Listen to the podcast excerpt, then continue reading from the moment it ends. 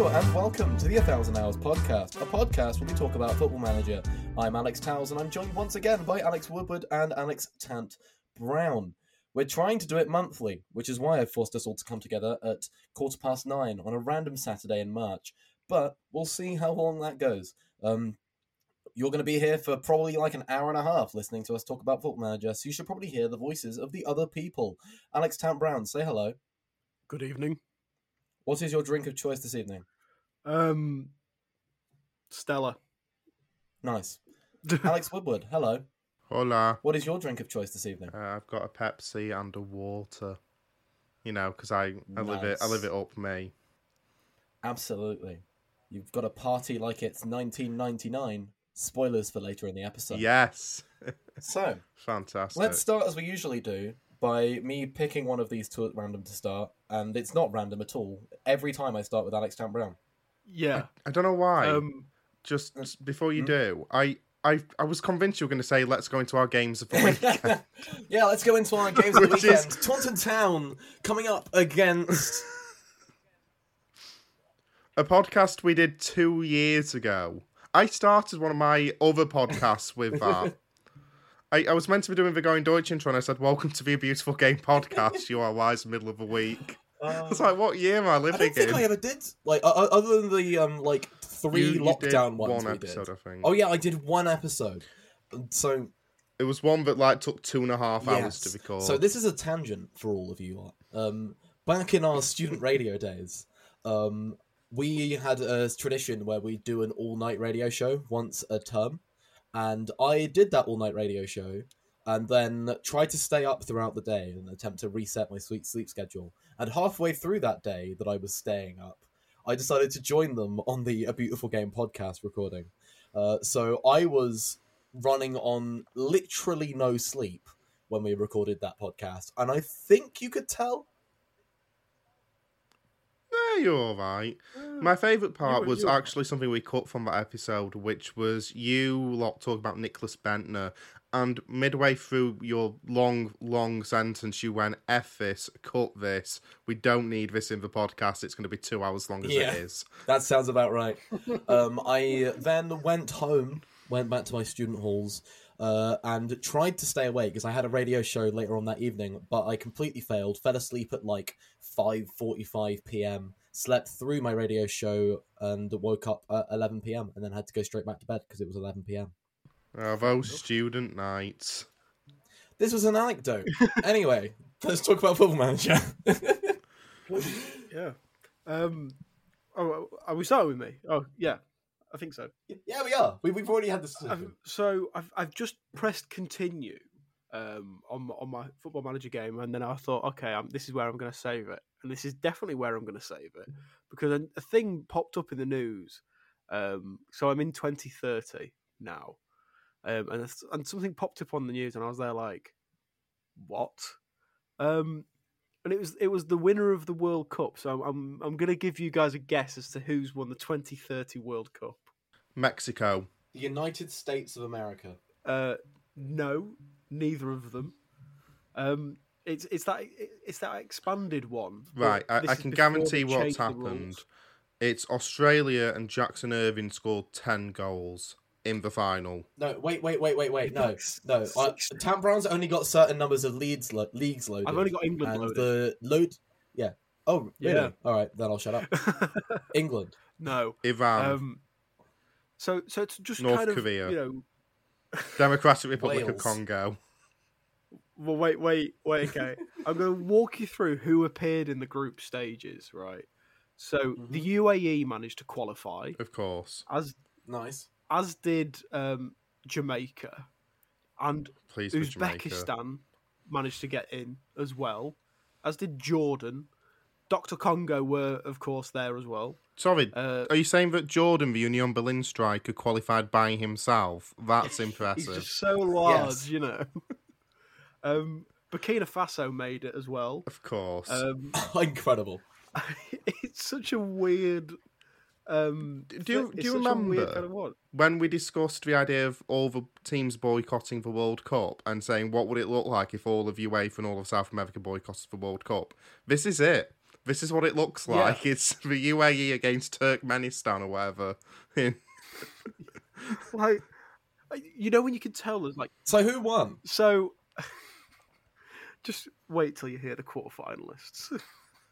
Oh god. Aruba. So, uh, the quarterfinalists were England, France, Portugal, Belgium, Netherlands, Poland, Greece, and Senegal. It's a Greece Senegal final. That final. sounds entirely fine. What? Greece Senegal Can, I- can I final. just ask, it's- was Otto Rehhagel out of retirement to take over the Greek national team again? Uh, Did Greece win? Greece did not win. Gus Poyet, Senegal. Gus Poyet unfortunately lost uh, Greece to Of course. Senegal in the in the quarterfinal, Ah, uh, and Senegal. That's an enti- I I don't know why you're surprised. That sounds like an entirely reasonable World Cup bracket. Not gonna lie. I mean- especially if like in FM it's still like three teams post expansion, three team groups. Yeah, it's, it's the three team groups, but th- the reason I say it is because Greece had absolutely outplayed Brazil in the third round, beating them three of course. And in the, I think excellent. yeah, in the second round, unfortunately, they beat Doctor Congo on penalties, but. it's it's honest. I'm telling you, it's wild. Nearly all the African teams who qualified for the World Cup got out the group, and there was like only a few European teams left out out of the out of the group stage. But yeah, Senegal. So did Senegal win? Yeah, Senegal beat England in the in the semi final and went on to beat Portugal in the final. Oh, wonderful! um, a, a- celebration for uh, every or it was uh, African. I was about to say African nations everywhere, and I was like, No. I'm pretty sure they're all in Africa, mate. well. The thing is, it was Bamba Dieng who got uh, both the goals. Oh, wow. Get so in. what makes it funnier is that Portugal were the holders from 2026. Of course. So we just kind of love to see that. Anyway, moving away from from the international football sphere, I know how Alex Woodward hates to hear about it. Um, last time I left you, I was I was in the championship and just kind of fair muddling. Were you? I- I, think I thought you'd only just got to League Two. I'm in the championship now. I may have. I've, I've got, I feel like I'm got to now listen back to where I was. I'm definitely. I'm, I'm, you got to remember, we we last recorded this in mid February. yeah, it was a month. it's been a month. I've. No, yeah, no, yeah, I was in League Two. I was. Yeah. Yeah, no, I'm in the championship So, now. so because because uh, I remember you you rocketed through the leagues and you were like on course for promotion to Yeah. League One. yeah, yeah, yeah, and now I'm in the championship, and I'm just kind of Plateauing. I've I've plateaued with. Uh, so I was telling these guys uh, when we were off recording is that I've now got a new affiliate club, which is the Right to Dream Academy in uh, I think it's Ghana, which has meant that I've had an influx of yeah. I- I- importantly, before we get into the right to dream, uh, importantly, what year is it? It's 2030 now. We've just had the World Cup. Oh my god, that pains me. I I think so. You're in the 2030-31 season. Is your first season in championship? No, second. Ah, you got to the championship before I did, and I started like what two leagues above you. Yes. Oh, that hurts me. Oh, I mean, it could be worse. He could have also sacked you on his way up. that's true. That's true. Yeah. well, is that foreshadowing? We'll see. But yeah, uh, Ta- Taunton have just stayed at, at a National League South side for the entirety of, my Yeah. career, which I think is actually fairly good for them, staying at that level and just plateauing. Um, Considering that it, I yeah, Yeah. 20, 2032 33, I am in the championship still, Yeah. but we'll get to that. I, I, I think it's I've got just really lucky with youth team players. I've just been I don't know who's watched Zealand who listens to us, but I just watched Zealand's uh, like YouTube this just before FM came out this year, and I implemented his like scouting for youth tactics basically, and that's how I went Mhm. about signing all these youth players. But because of the Right to Dream Academy, I've now got a team which is actually literally half African because like a lot of the players who come through my youth setup, they come through as originally English, but they've got like Ghanaian or Ivorian or South African nationality or Ugandan nationality, and then those like uh, the small African nations see them, see that their nationality is that, and they just call them up for the senior team at like 15, which is unreal. So my when you go on your squad landing page and you can see all the flags, it's a wonderful array of colours rather than just the plain old St George's flag going all the way down. Um, So how how did you get um RTD Academy affiliation? Because I would like that. This sounds like a good I don't thing. know. I asked for it was literally when we got into the championship. I said I want a youth like I want a, an affiliate club that you know Mhm. does the good stuff. Um, So request affiliate. club. um, it was first option on talented youngsters. That's what I that's what I asked for, and I got it. Brilliant. I'll take that any day. Uh, we should launch a search for a new affiliate in order to secure first options of players from a club with good youth recruitment. Yes. Oh, uh, we are not currently willing to consider this due to the club's present financial situation. I'm- Cool. Sorry, I'm so I'm not getting an affiliate. Oh I- well. To be fair though, I, I was pretty lucky with kind of just the conveyor belt of. I've just been turning my squad over and over every single year, going going up the leagues. So I sign like 11, 12 players, sell the bottom twelve players of my squad, and just keep replenishing like that. Apart from a few people that I've kept along for the ride, and you know Boris because who doesn't love Boris at Cam? Boris. That's that's not like a political thing either. You, you Who need to be a doesn't long love time Boris? to the understand. Daily Mail. I- i- If, if any of you, so, so for um, I I'm the behind the scenes person here, and well, I mean Woodward does the editing, but I do all of the posting and stuff. And I've seen our analytics. We have roughly the same number of listeners for each episode, so I assume that it's all the same I, of you. I hope so. You're all the same people. So I, I, you all know, hopefully, that Alex Woodward has a player called Boris Obama. It'd be Try impressive if Alex. Woodward had him because he's mine. well, How- yeah, Dan Brown. Are you trying to there we are. steal him from me? Leave him Apparently. alone. It's news to I've had- me. I've had two cans of the old Kopparberg already. Leave my beautiful Cameroonian boy alone. He's mine. Such Sounds a so weird wrong. sentence. God. Well, you know when you hear it about two minutes. welcome to a thousand hours out of context. Oh wow. anyway, moving moving on. Let's So I've as been a title, Leave My Cameroonian Boy Alone.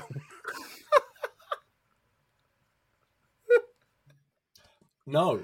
Anyway, It'd be great advertisement. Um, we've completely uh, we've completely lost it here. Yeah. Um, so I got promoted into the championship. Managed to get the affiliate club, get a few. Ba- basically, the whole intake I had from there were half African. It was brilliant, um, and they're they're all quite decent players. So they've kind of stepped up to to basically be my under 18s, and then anyone decent for my 18s, I've just promoted into the first team, and then anyone who's rubbish, I've sold. But this has led to a kind of a club problem of only having 25 contracted players at the club. excellent. So quite funny, but the average age of the squad is something like 23 because I just keep signing released players from the Premier League and selling the ones off that I don't want. Yeah. Brilliant. Great strategy. Thoroughly recommend. But anyway, the main thing I want to talk about is my evolving of my tactic. So, hopefully, for those of you who've been listening, I was originally playing a 4 2 3 1, which was very centralized. I had no wingers, I just had two fullbacks who did most of the work.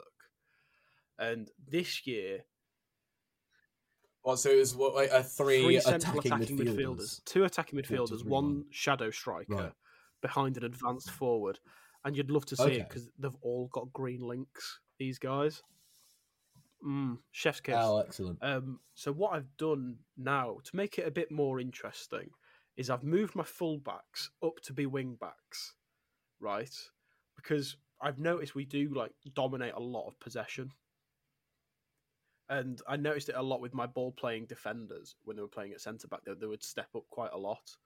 So, in order to benefit them, I've moved one of them into defensive midfield, and I am trying to implement a one centre back formation with a sweeper keeper in the championship. My, only question, given how far you've risen so quickly with Yeah. this one tactic that clearly works, Yeah. is why. because I'm an absolute glutton for punishment, obviously. oh, um, Jesus. I mean, because why not? That's that, that's what FM's about, right? Hang on, so, so you're in the 2030-31 season, right? Just about to start, yeah. Cool.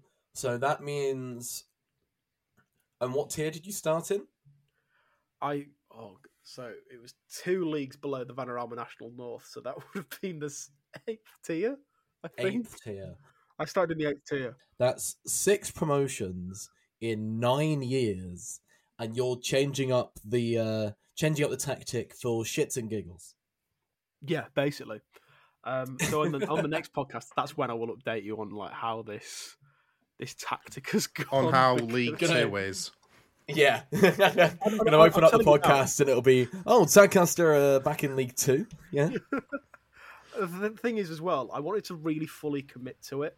Mm. So in order to go kind of full kamikaze pilot into this, um, I've sold everyone but two centre backs. Oh no. Are they good centre backs at least?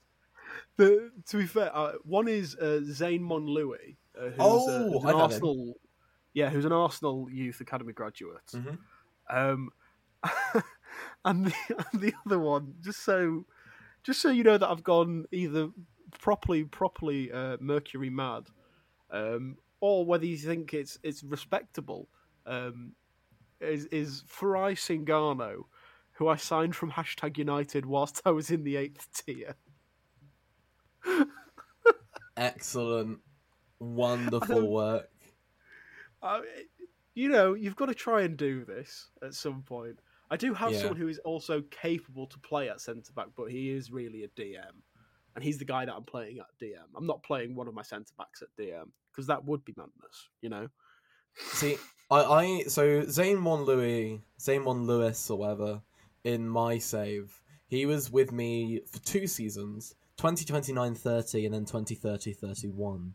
Um, So that's the League One promotion season and our first season in the championship, and he was decent enough, but the game, um, the game thought he was kind of rubbish, uh, and I did tend to agree. I mean, he wasn't great. He he, he- scored over a seven for me in both of his seasons, but he wasn't like amazing, and our defense was rubbish, so I needed to change something. Uh, so I sold him to Wigan in League One, um, and now Wigan have been relegated to League Two, uh, and so they are trying to sell him. So Zaymon Monlouis is a League Two centre back currently. Uh, in in my save after passing through Taunton, Yeah. and you've got him as one of your two cent two centre backs for a one centre back He's- system in the championship. He's he's my starting one. I, Yeah. Don't get me wrong. I'm looking to upgrade on him because the only attributes he's got over ten are the key attributes to play for a central defender role. So Really? Because in my save, he is a really good ball playing centre back who's not got any, but he's not got any like strength, and his Oh. so, so he's, he's he's low on aggression, and his physicals aren't amazing, but he's like got like thirteen passing, fourteen vision, like he's a very good ball playing centre back without No, no. being amazing. No, so for me, he's the opposite. He's a brilliantly physical player. So Wow. all his physicals are above 10. I mean, all, all of his Uh, physicals are above 10 for me as well. But well, apart Um, from natural fitness, which is 10. Um, his jumping reach is 17, um, positioning 16, and then it's like heading, marking, tackling all at 14. And Oh, the rest, fair enough. yeah, like, so vision is 11, but his passing's 10, which is, I just didn't See- develop that side because I was playing him from Mm. The National League North as my starting Yeah. centre So, back. so I don't have him fully don't need. scouted because Yeah. I don't. Um, because he's, he's been a couple years since he left me. But he's got um all yellow um physicals apart from so jumping reach is 15 not 17 Yeah. um he's got 14 tackling only 13 heading for me. Um, his mentals, like the important ones for a centre back, are between 8 and 12. Um, But he's got two that are 8, which is why he kind of struggles in that sense. Uh, 13 positioning, 14 tackling. So he, he was a very, he was a perfectly good centre back. I was. Hmm. I was looking for like a physical monster though, and he's only got eleven strength, which when you're in the championship just isn't really enough from your centre backs. So I um I replaced him with uh Eiran Cashin, who's a real person, um playing for Derby in real life. One of the ones who came through while they were in administration and started playing football for them when they're like eighteen, and he's playing quite a bit for them, I believe, in League One this season. But yeah, Uh, he's yeah, very good. Um, there's there's one thing I do want to say is one one of my promotion seasons, Mm. uh, my my my kind of star central midfielder who has since moved on to to pastures new. Uh, it was a regen who came in um, from it was Sheffield FC actually. I picked him up because he was on a non-contract, and I was there like, brilliant. Okay, you'll do me well in League Two, hopefully. He came in and he was comfortably better, better than all my players. Very weird. Okay. Do you know what he dropped for his average rating across the season? Um, what position? Central midfield. Seven point three seven. No. Seven point six.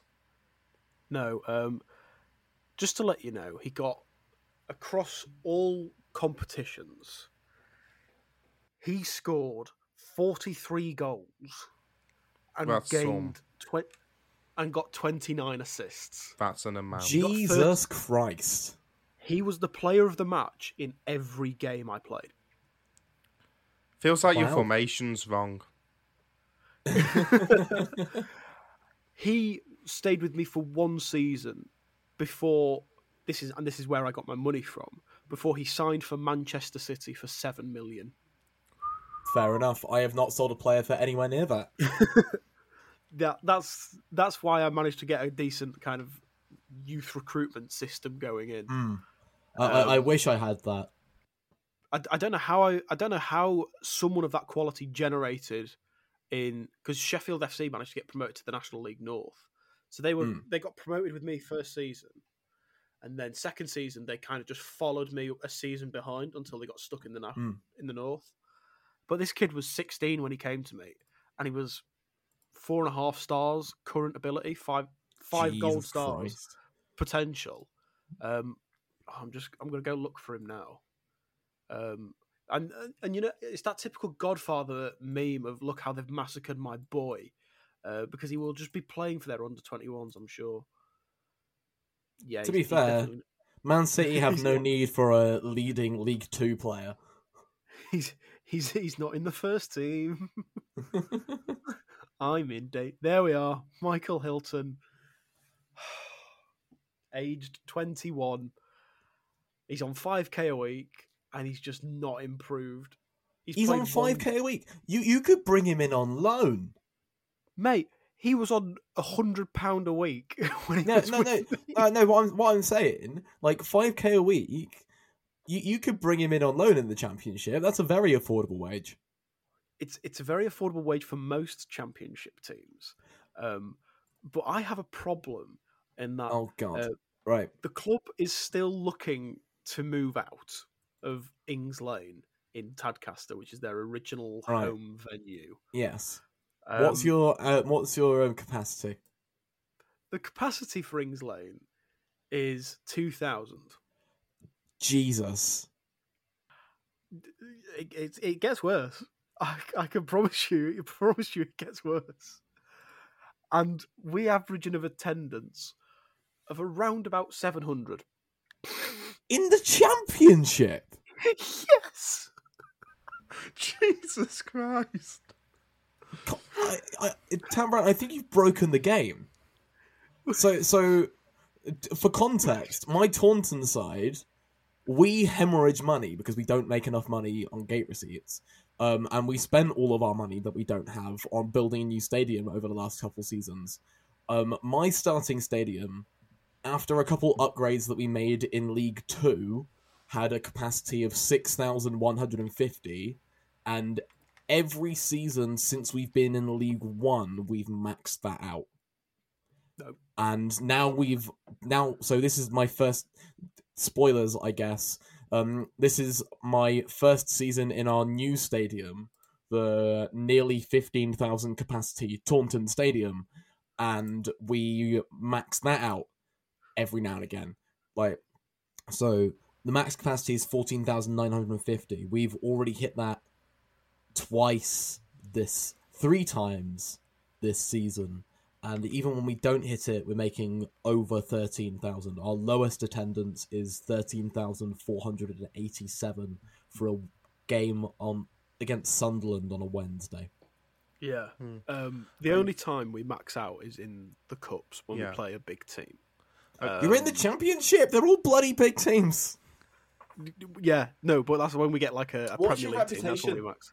Like in terms of stars wise, Um, let me have a look. because um, so my Taunton team is three stars. It was two and a half stars until last season when it went up to three. yeah, my reputation is one and a half stars. Oh my word! Yeah. I I actually Um, think the game is somewhat broken for you because like I know it's, So- it's so- incredible. So so my I, I don't know if you climbed too quickly or what, but like yes, I, I have. I, I think Definitely. my the Taunton reputation, we started off at like half a star. It became one star when we got promoted to the National League. Uh, we spent like three seasons in the National League, over which it became one and a half star, I think. Then it was two star when we went straight through League Two into League One. Then it went to two and a half star when we got promoted from League One to the Championship. Was two and a half star for two seasons in the Championship, and now it's three. Yeah, we've got a, a smaller reputation than all of the National League clubs and a few in the National North and South. Jesus. I just Wow. checked, by the way. The lowest average attendance I could. Well, I, I I don't have the exact number, but I'm assuming the lowest average attendance would come from Burton or Doncaster Rovers because nobody attended their games. But probably Burton. I did just check in the 2017-2018 season. They averaged four thousand six hundred and forty-five fans in the championship. So Yeah, just the casual think- four thousand below them, nearly. yeah. I think the I think the problem is is that we've got Leeds United, who qualified for the Champions League, because I know it takes into like geographical Mm. um, placement. You've got Leeds just down the road. You've got York. You've got Harrogate. You've got Sheffield United, Sheffield Wednesday. So there's like a big catchment area in which Tadcaster just don't can't compete with all those clubs when you're coming up. My friend, So we- you are the second biggest team in Yorkshire now. That shouldn't matter. Oh no no uh, we're we're not if you include um, If you fact include, oh pardon. So, so Barnsley, Huddersfield, Hull, Middlesbrough, and then Rotherham are in the Championship with us. right, Okay. And then there's in the Premier League, there is uh, Leeds and Sheffield United, ah, And we- right, okay. and we've just passed uh, Sheffield Wednesday, who have gone into League One as well. So it, Yorkshire is doing much better in your save than it is in mine. Yeah, it's, strong. It's go- It's going strong, and that's the best. That's the best way to kind of say it. Um, but we so we rented out Harrogate's Envirovent Stadium whilst we we're in the National League North and National League as well, Mm. and we were averaging three hundred in the North and four hundred in the Vanarama National League. So we're hemorrhaging money, but we make it with one big sale per year. See, I don't know if like the game has been somewhat broken by you loading in leagues below what it's not used to, but I don't understand how your reputation hasn't been going up by like a half star a season. I think the problem is is the fact that I've I didn't download is it uh, Dan's FM database. I I think I downloaded a knockoff. So Right. every time I've got promoted, I've just not got the reputation boost. Which You've not got you've not got a reputation boost at all. Oh no, I've had very small Yeah. reputation boosts, and because I've not won a cup or anything like that, you know, it's difficult. Yeah, I can I can imagine. Yeah, it, it, it's it's been a it's been such a weird save. Any, anyway, so you've been in the championship for a season already, and not somehow not got relegated with your 700 fans. So how did that championship season go? That championship season went okay, um, hemorrhage money, but luckily, you know, we're, we're still kind of financially stable. We're not like massively in the red. So we ended up finishing um, in between Swansea and Coventry. So we finished. That does not. It's not a league position. It's not a league position, but it is ninth, which I didn't think was too bad. Ninth. Jesus. Uh, we finished. that that is that is very impressive. We finished on sixty-two points, um, with a minus four goal difference in the end. So my first championship season, I finished 14th on again 62 points. Actually, I had a plus 11 goal difference because I just Yeah, I'd smack teams and then I'd also I'd lose narrowly. So we, we were we were yeah, twenty that's points just, off. The That's just the story of my save. So, So- that, like when I say that, that that's a, that's a muddling season. I mean, yeah, because Crystal Palace same. finished with uh, eighty three. So I'm looking at it now. Uh, so in the, Mm. the the weird the weird thing is like the championship season I was in, it was Nottingham Forest, Leeds, Watford, Norwich, Fulham, Crystal Palace in the top six, which is just horrendous Mm. because they're all just Premier League teams. So I I, I was Yeah. quite I was quite happy, and then uh, Luton uh, finished with uh, twelve points. I'll talk more about uh, my championship seasons in a minute, but like Yeah, that's that's very good. Do do us a favor and go to the like league ta- league comparative finance stats page. You know how to get that? I do. I'm just heading there now. I'm dying to know your salary per annum. Oh, salary per annum. do, do you want to have a guess? Right. So, in my save in the current season, Burnley are in administration and had to sell all their players. Their salary per, per annum is 2.6 million. Is it more than that? No.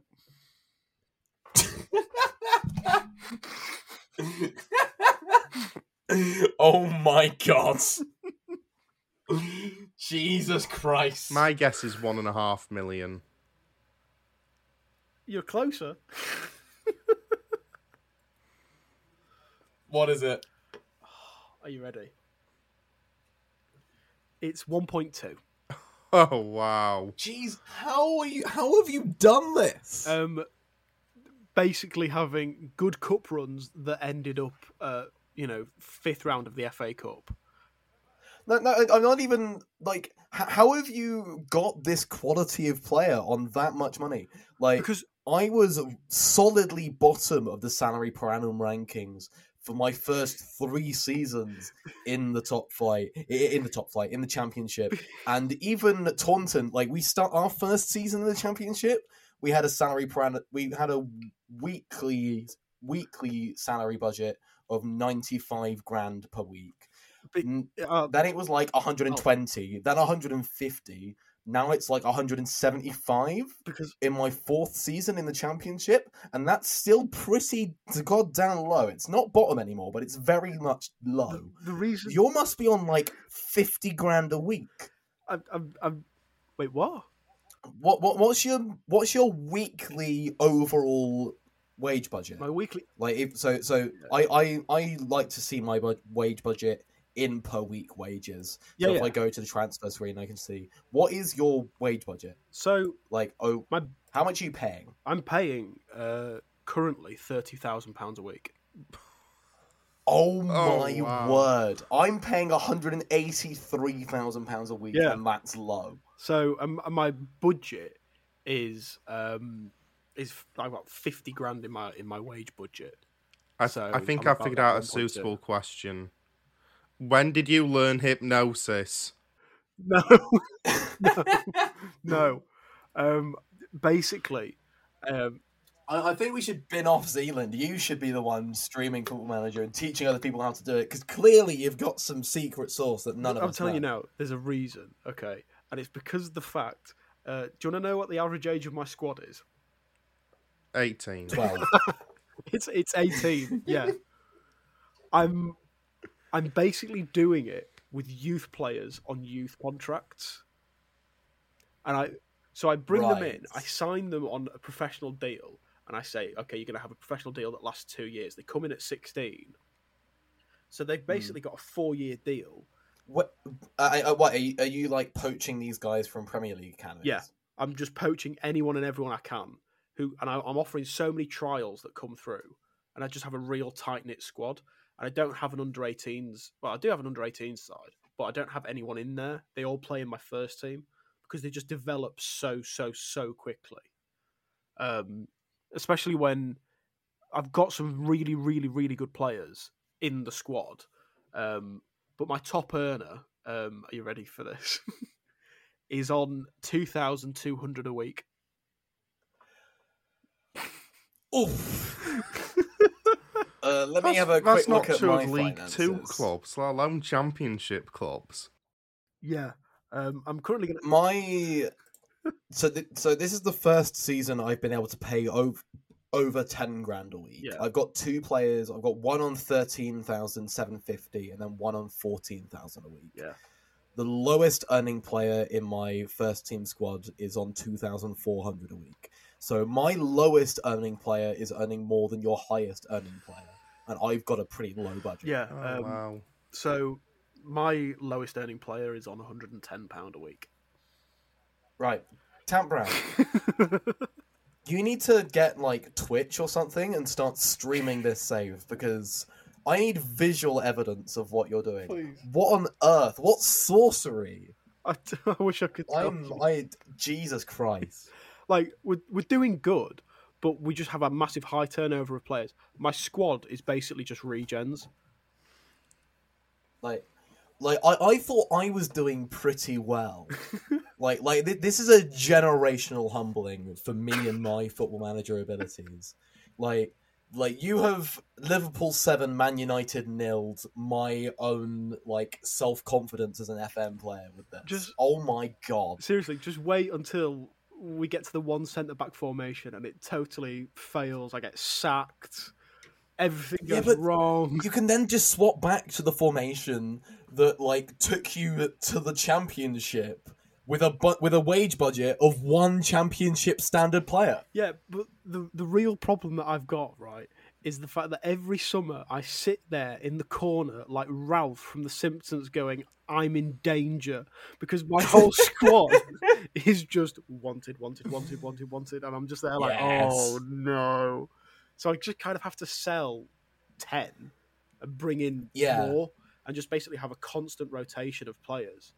Jesus. That's okay. That's the only kind of way it works to keep it this low. And I've only got I, I think across the club. I've only got 25 players.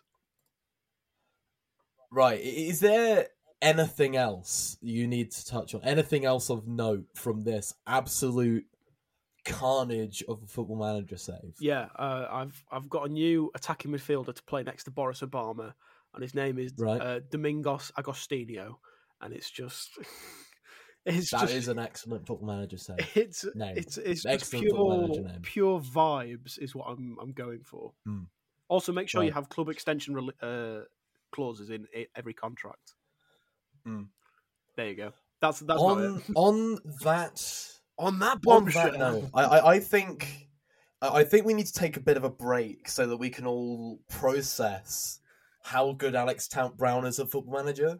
So let's have a bit of a break. We'll come back in a minute, and I will talk about my vastly inferior Taunton Town.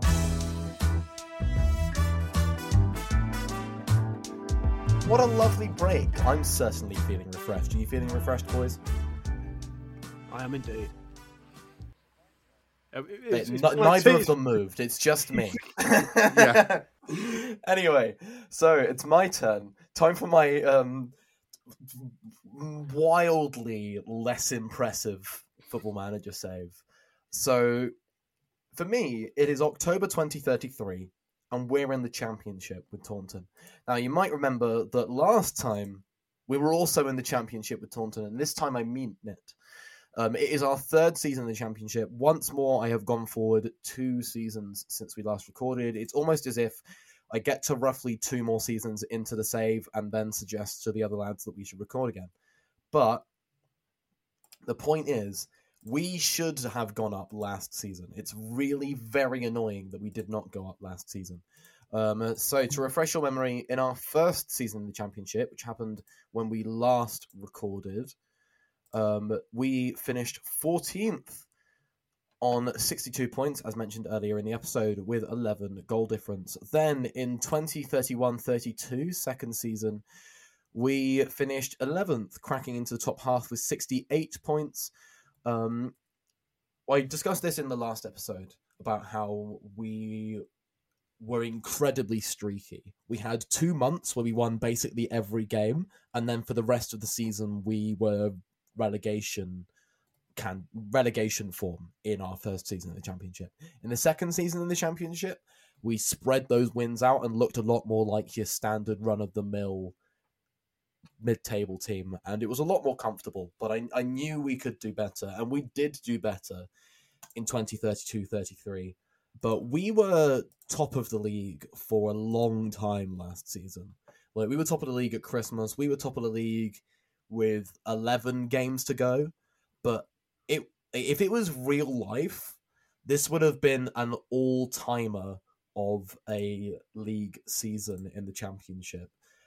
First place Preston finished with 92 points. Second place Everton finished with 92 points. Third place Brighton were on 88. Fourth place Bristol City were on 88. We ended up finishing fifth on 87. Then it's a drop down to 79 for the sixth place team Reading. That's that's right. That's five teams, five points within each other at the top of the championship.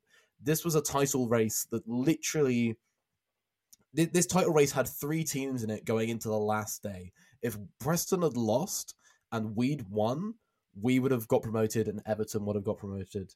Everton would have won the league and then I would have gone up automatically.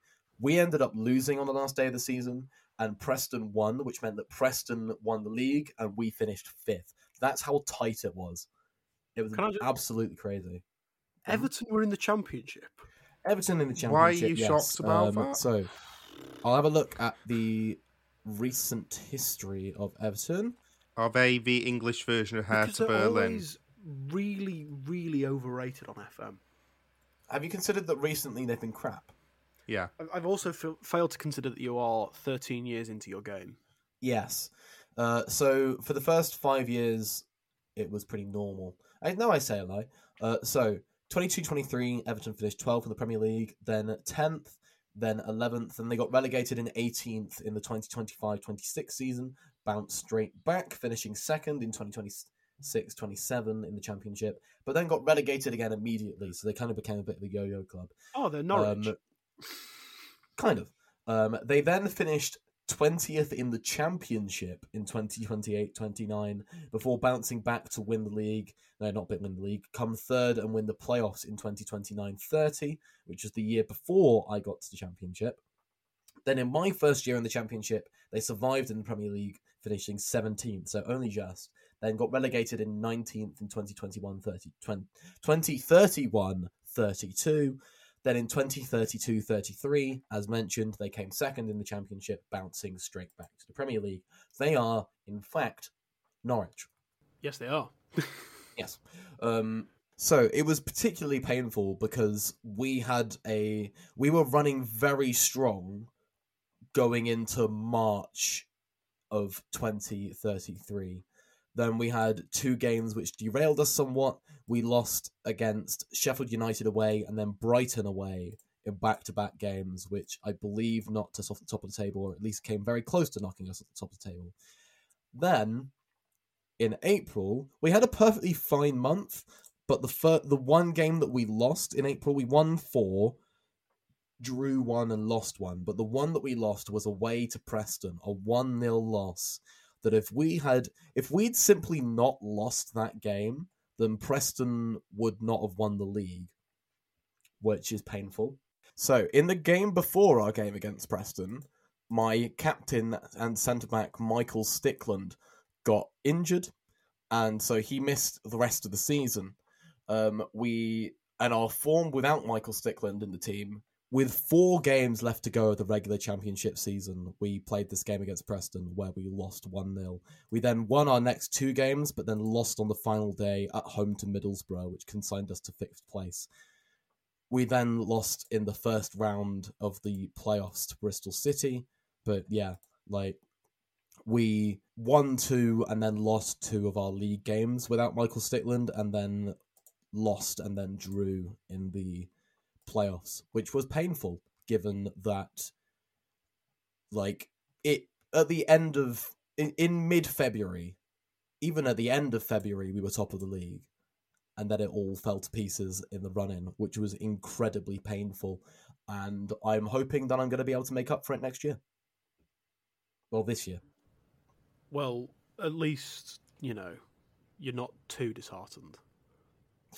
I was so angry. I was so angry. It took me like a full week to get over it. Like, like I, I was, I, I'm, I was getting angry at little things that don't normally make me angry, like just in my life at the beginning of this week in real life. And I think genuinely that's because we didn't get promoted in Football Manager and it affected my mood in general. Like I was I was not a happy bunny. It was very, very saddening. I, I, I- I feel for you. I do.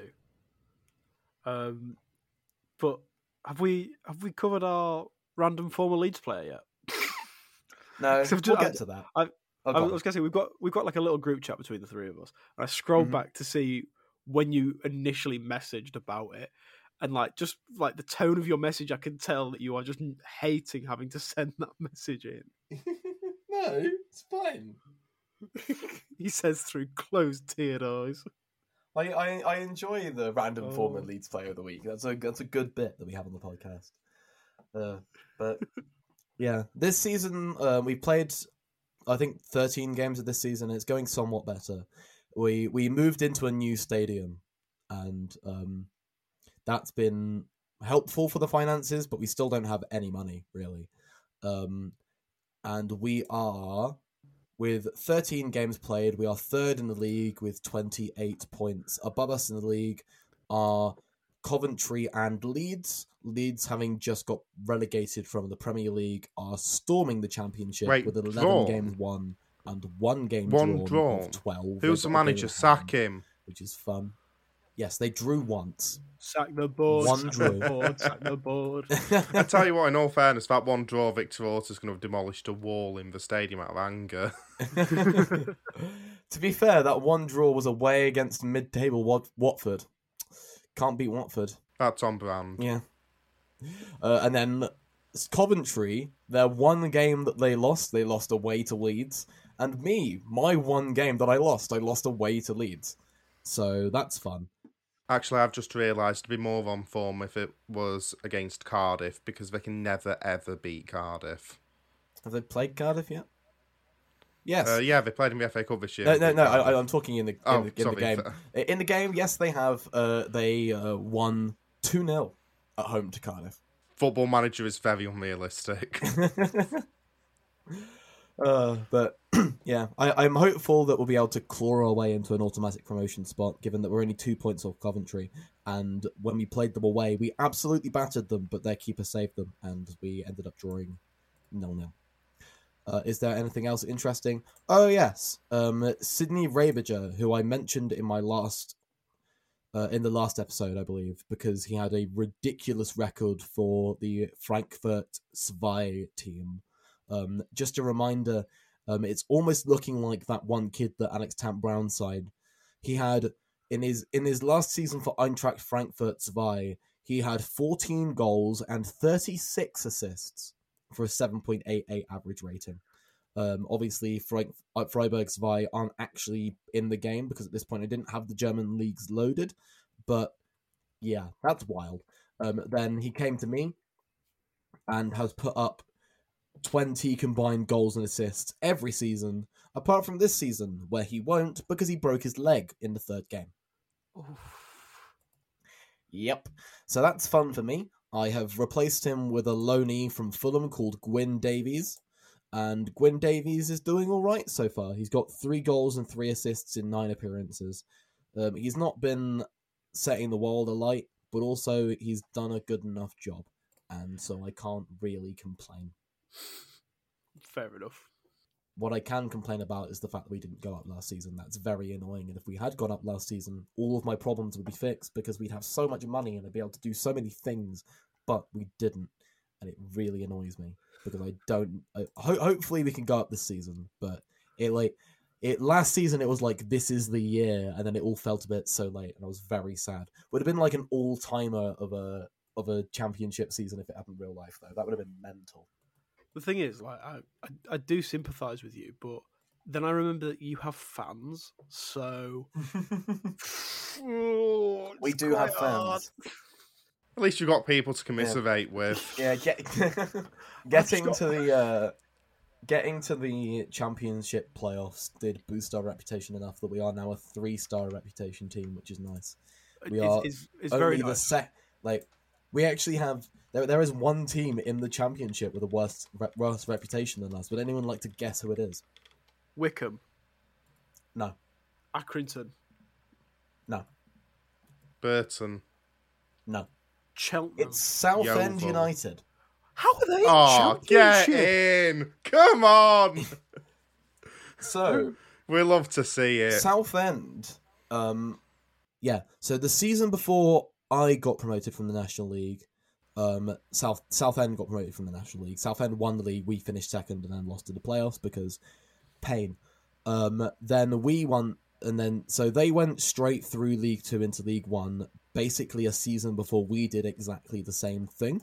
Uh, Southend went up with us to the championship in 2029-30 but then in our first season in the championship they got relegated and then got promoted then spent one season in league one before getting promoted again and ending up back in the championship this season yeah we, we got promoted to the championship together from league one we finished first they finished second we finished mid-table they went straight back down spent another season in league one spent two more seasons in league one before coming back up again Yeah. So, so you got promoted to the championship in the 29-30. yeah i only made a championship a year after you Yeah, did yeah. but given you started two leagues further down I mean, I didn't want to bring that up, but thanks for thanks for talking about it. Uh, and I'm on my fourth season in the championship. And what you're on your second? Yeah. Well, I'm just about to go into it. Yeah. What's what's your uh, what's your av- what's your average attendance now? Because I mean, I, I used to work. So just to give people a bit of a background to me, I used to work in Tadcaster, and there's a Sainsbury's opposite where this ground is. I mean, there's no way that FM is right that it can be a 2,000 capacity stadium. It can't. It's right next to the River Wharfe, and that floods. Um, and to give you a sense of how my average attendance is, it's definitely less than the footfall that that shop gets on a Saturday. I, I like the idea that you have a monumental win in the championship, like we beat someone 5 0, and the Tadcaster Echo on their sport page just puts nothing notable happened. And, and Tadcaster Cricket Club did really well against Yeah. Wetherby the other day, and I just got to beat him Man United. Just talks about like a boys' team playing at the local park. so, so obviously, I can't access the um, average attendance stats from the last season, though I can tell you what Yeah. they were. They were 6,150. We maxed out our attendance in basically every game. But in this season, in our new stadium, which remember the max capacity in our new stadium is 14,950, our max our average attendance is 14,437. So we are at Yeah. 96% of capacity in our first year in a new stadium. Yeah. So, so you're at what? Fourteen now. 14,437, 13 games in to a season where See- we're third in the championship. I would love for you to have got promoted to the Premier League with an average attendance of six thousand. I mean, I I, mean, to get to yeah. I, I would have done. average attendance of less than a K, but that'd be Hmm. hilarious. Yeah, I mean, you could you could do it this season, and I wouldn't be in any way surprised. But I've, yeah, I've got this feeling that as soon as I get promoted to the Premier League, I'm going to have like a max sellout every week. But then that would only be two thousand fans. Which is are, are, you, are, you, are terrible. you all bored not building you a new stadium? I think this is where the game is broken. They're looking to buy one, but they've been looking for the past three years to acquire land, and it's just not happened. Oh no! See, see they, uh, the boards um apply like started building a new stadium the first season we got into the championship, uh, and obviously it Oh. takes a couple seasons. So Yeah, we've been looking to have a new stadium for like two, three years, and moved in this summer. Oh, ours is ever since we moved into Harrogate Town Stadium and Mm. started costing them a lot of money for staying there. Yeah, we, we I mean we we this is actually the first time I've ever had a new stadium move in in FM because last season when I was playing at Edinburgh City, we were going to move into a new stadium, but it was gonna like it got delayed, and so Yeah. nev- like it got delayed to halfway through the next season, and I never played that next season because the new game came out. Is is it named after Nick McCooey? No, it's not. It's just the Taunton Stadium. Oh, that's disgusting. I, I think it's Sack blood. Uh, Nick McCooty is only an icon, so it would have been either me or Michael Stickland. And I think because both me and Michael Stickland are still at the club, um, it just went with the generic Taunton Stadium. Imagine it being the Alex Towells Arena. That would be very cool. Maybe the Yeah. next time we need a new stadium. Definitely. Yeah. So, so um, uh, speaking of Michael Stickland, um, he is the lad who I've had since the National League days. He signed for us in our final season in the National League, and he's still a regular starter for me in the Championship. He is the club captain. He was worth ten to eleven million pounds, and he is a wonderful man at age twenty nine. Um, however, I am fully aware that he's probably probably not actually good enough for us, and it's just the fact that I still play him every week that makes him appear to be good enough for us. So one day he'll get replaced, but he's only three years away from a testimonial, and Man United haven't come in and offered any money for him yet, so he's going to stick around. Fair enough. Um, is there anything else? Uh, yes. Um, I've got an excellently named regen on loan from West Brom. I've got a striker called Ross Robb. Yes. Yes. He's so nice they named him twice. Six goals and four assists in ten championship appearances so far. He sounds like somebody who hosts a DIY show on Channel 5. Yeah, he does. Oh, I, I've also got a 22 year old English defensive midfielder called Oscar. Just. Oscar. Um, he signed. For, we bought him from Manchester City last January for two hundred and fifty thousand pounds because he was going to leave at the end of the season anyway, and so I said sod him and bought him. He's got in joint nationality English and Spanish, and oh, sorry, I, I, I he did have like a solid five stars of potential, but the uh, whites it's gone down to four stars of potential now, which is very sad. But still, I've got a I've got a deep lying playmaker called Oscar playing for Taunton in the championship. I'm very happy with this situation. Sorry. I've just had my uh I've just had my season ticket sales come through. How many have you sold? 200. I've doubled it from last season. Oh, I've got still 200. I've gone from 156 season tickets sold to 326. Well yes, done. lads. Well done. Oh, Jesus. Last thing, my best player is a lad called Sam Warren, who's a regen I got off Man United for free last summer. He is also a defensive midfielder. He is a good championship player, and the only reason I still have him under contract is because when he came to ask for a new one, I put in a non promotion release clause. The only way he would sign a contract even remotely close to something I could afford he wanted 20 grand a week. The maximum I could pay him was 14 grand a week. And he would only accept it if I put in a six and a half million pound non promotion clause. So hopefully I go up this year. Fingers crossed for you. Yeah. Bloody hell. Yeah. The finances aren't good. Um, it is October and we are in the red. And that graph is only going to continue to go down unless I sell one of my players for 10 million pounds. It's, uh, honestly, I I can't recommend enough just scouring youth teams and just trying to find anything and everything. Here's the thing, Tant Brown. because I've actually had a half decent reputation, I do actually have some very good football players. So like the guy, uh, the guys coming out of youth teams aren't good enough to slot straight into my first team, and I can't play them, and they're not going to come in and go out on loan. So like the reason I don't really sign youth players in this save is because they want they're not good enough to be first team players, but they want too much money to come in and actually play in my under twenty ones. Like I Fair like enough. they'd want like one and a half to two grand a week, which while it's not loads, isn't is too much for me as Taunton manager to spend on a two star current ability player. Yeah. Yeah. So that just it doesn't work. It doesn't happen.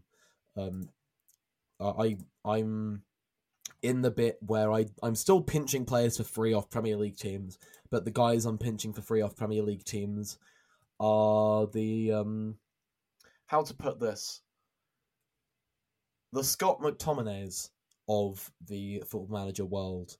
Where I, I know Scott McTominay does still play for Manchester United, and I'm sure he's very good at football. But in reality, we all know he should have been released at 25. Uh, and so I'm getting the guys that they're releasing at 25 after like three championship loans and 10 first team appearances. Fair enough. Anyway, I think that's about it for Taunton. Hopefully, I'll win the league. If I don't, then I'm losing my best player for six million pounds, which is half of what he's worth. So that's fun. Uh, shall we get on to what we're all really here for, which is Alex Woodward's. I, wait, no, we're not even starting with the. Um, we're not starting with the simulator save.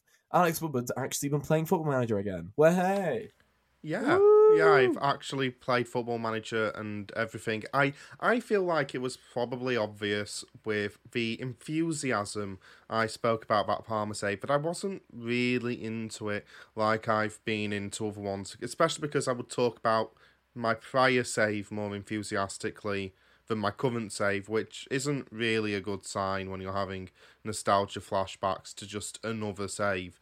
So I decided to, as a way to sort of like distract myself but not too much whilst editing this and another podcast, I thought I'd set up a different save, and that has become my main save, and it has completely t- gripped me because I did about three and a half seasons of the Parma save between our first episode and our last episode.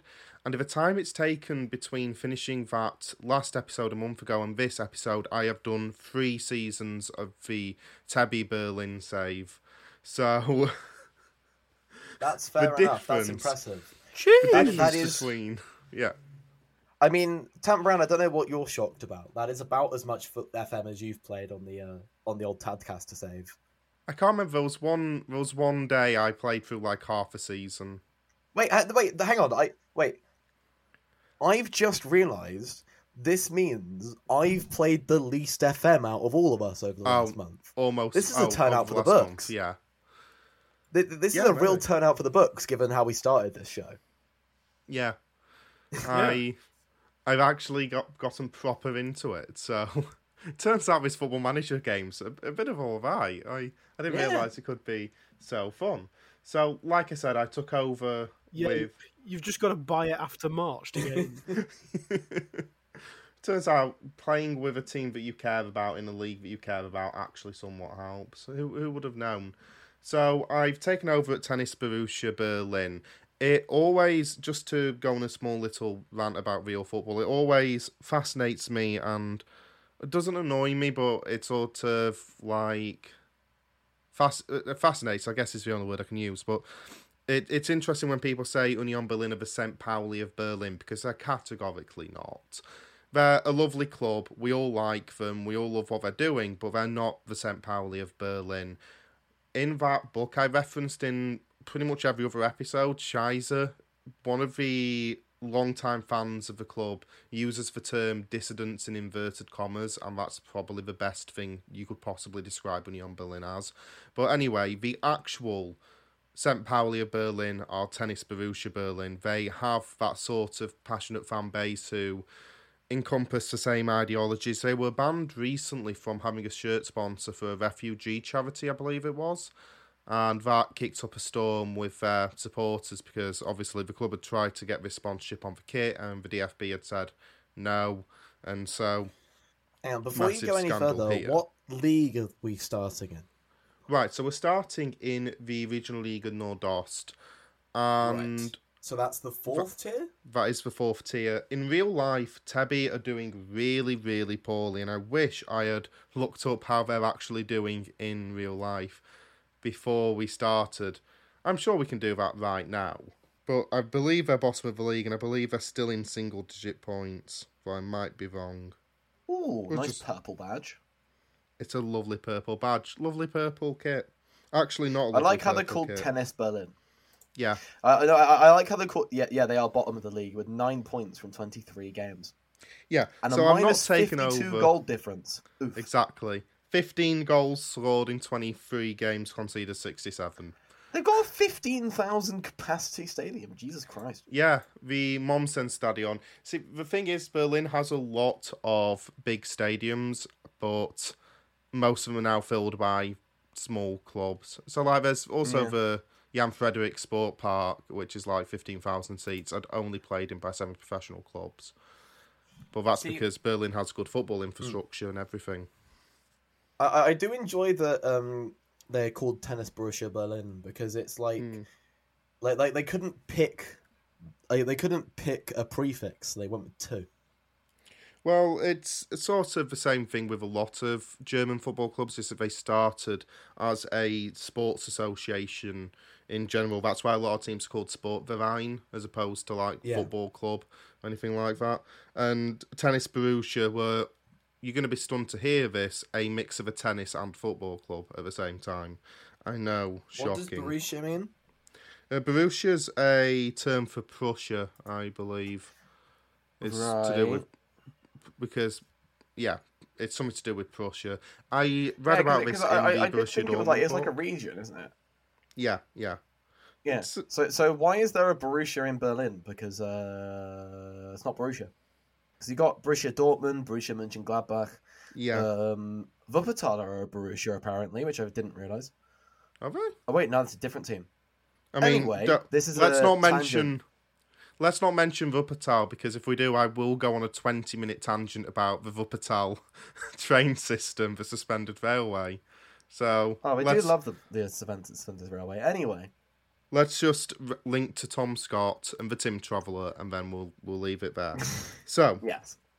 I started off in the Regional League in Nordost. We were one of the favourites to struggle at the beginning of the season, and I couldn't really make any changes because Tennis Borussia lack what we call money, so that that wasn't helping either. But I did have some things going my way, or at least I should say one thing going my way, and that one thing was Tim Ushman, who is a player currently at the club. He used to play for Berliner AK, and he is the regional league's version of God, or at least he was in my first season at Tennis Borussia. So we started off the season fairly well. We were hanging about in mid-table. I was very happy with how things were going. Tim Urshman was the only player who was really doing anything for me. I brought in a player on loan who, a striker, Tom Biershank from Hallescher, who was a kind of okay, but not really. And, you know, we was just sort of keeping our heads above water, doing okay. And then we started to pick up form. We were by the halfway stage, I believe fifth in the league. I was like, oh wow, this is this is really good. And yes, it's probably helped that I played a, a 4 2 3 1 tiki taka because I always play a 4 2 3 1 tiki taka because I'm not very creative. But we were we were going along fat. I'm never playing one centre back. Never playing one centre back.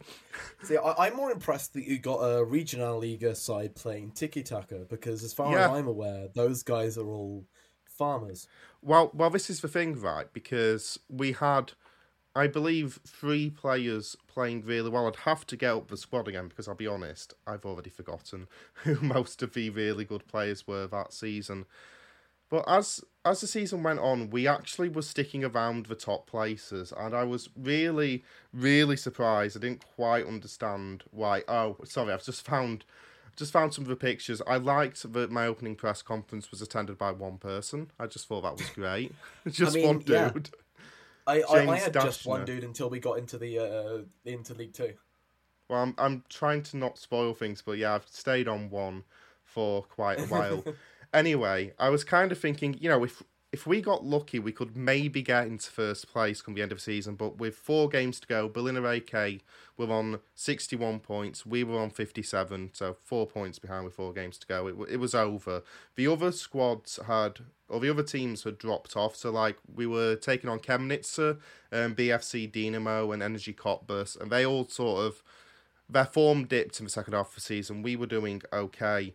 But then through our final four games of the season, we won all four. Berliner AK picked up two points and we won Oh the Regional God. Liga Nordost. And it was Bottlers. it was because of like it, I've never had it in any other save. Like uh, pretty much three players carried my entire squad. Tim Ushman had a seven point seven average rating over the season. Uh, but Tom Back, who's another player who plays him in real life, had like a seven point three average rating, and he was absolutely phenomenal. I'm trying to remember who the other one was. I'm looking at the squad now, and I cannot see for the life of me who it was because it's not right. the proper list. Oh, Nemanja Samarzic, who was brilliant. And it's at this point I want to have a rant about the regional league system because it's been in flux. Okay, Pause. go on.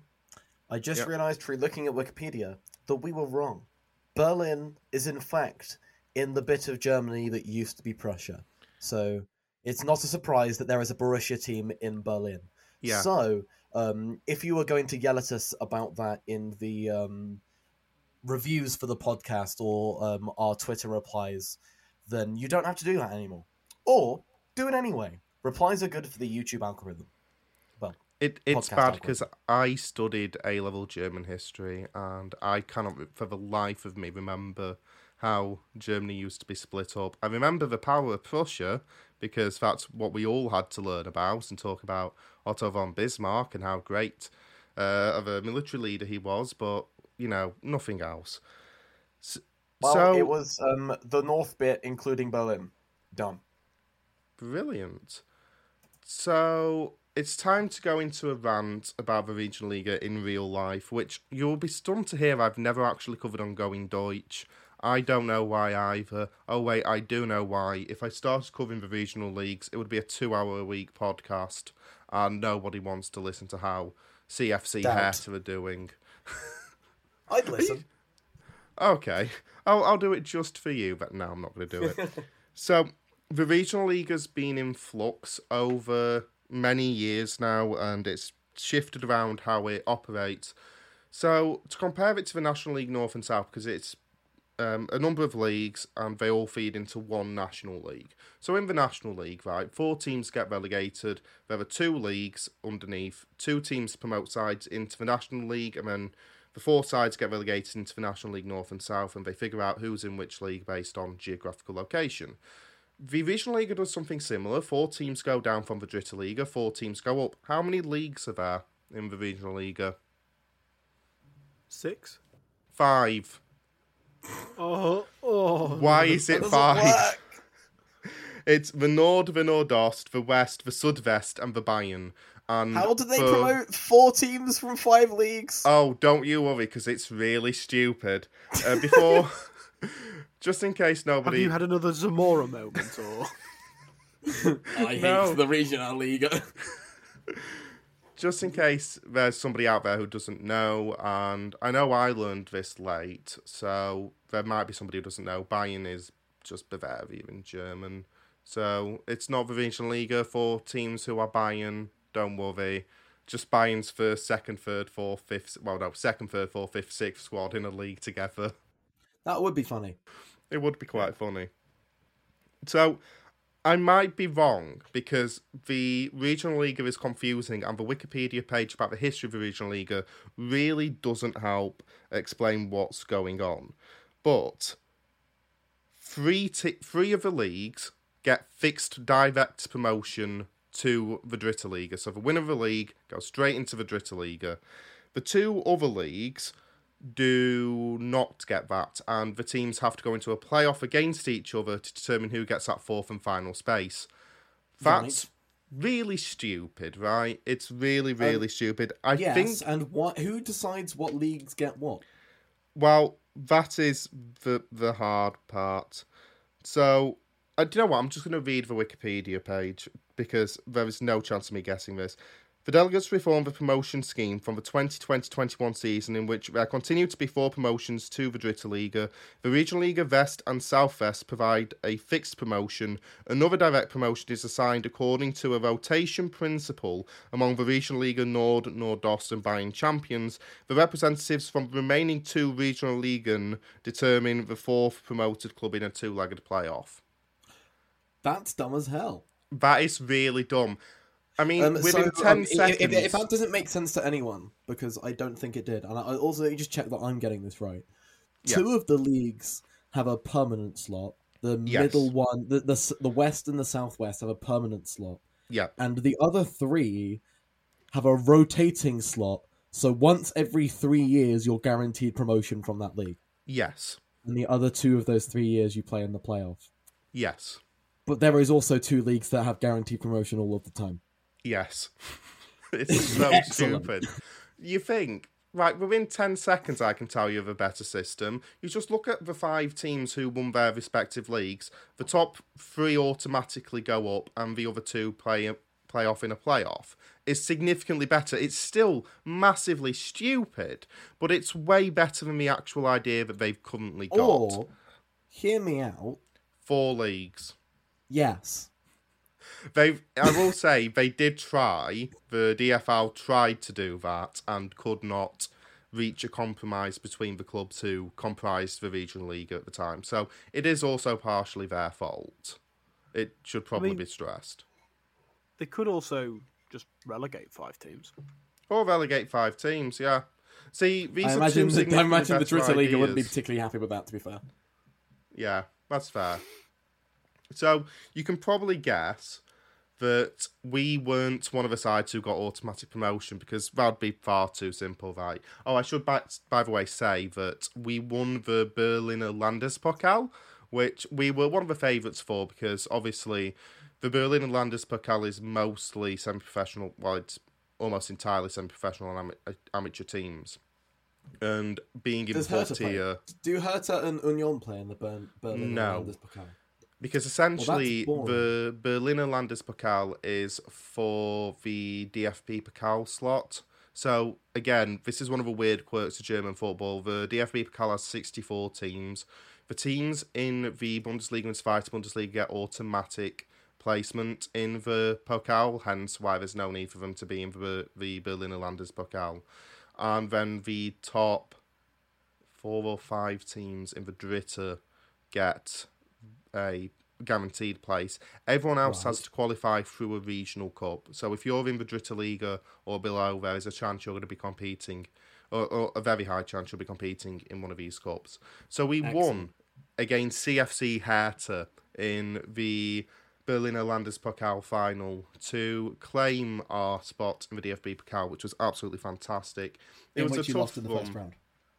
Oh, we'll we'll get on to that because it's painful. But yes, we we got into first place on the last day of the season. No, second. No, wait. Yes, no, because Berliner AK collapsed down the stretch. So we got in. We won the Regional League in Nordost. And do you want to guess who we had to play to get into the Dritte Liga or to potentially get into the Dritte Liga? Who's the worst possible opponent you could get in the Regional League in Nordost? Well, they're not from the Regional League in Nordost. I would say they won the Regional League of Bayern. Bayern Munich So- dry. Yep, we we well Zwei.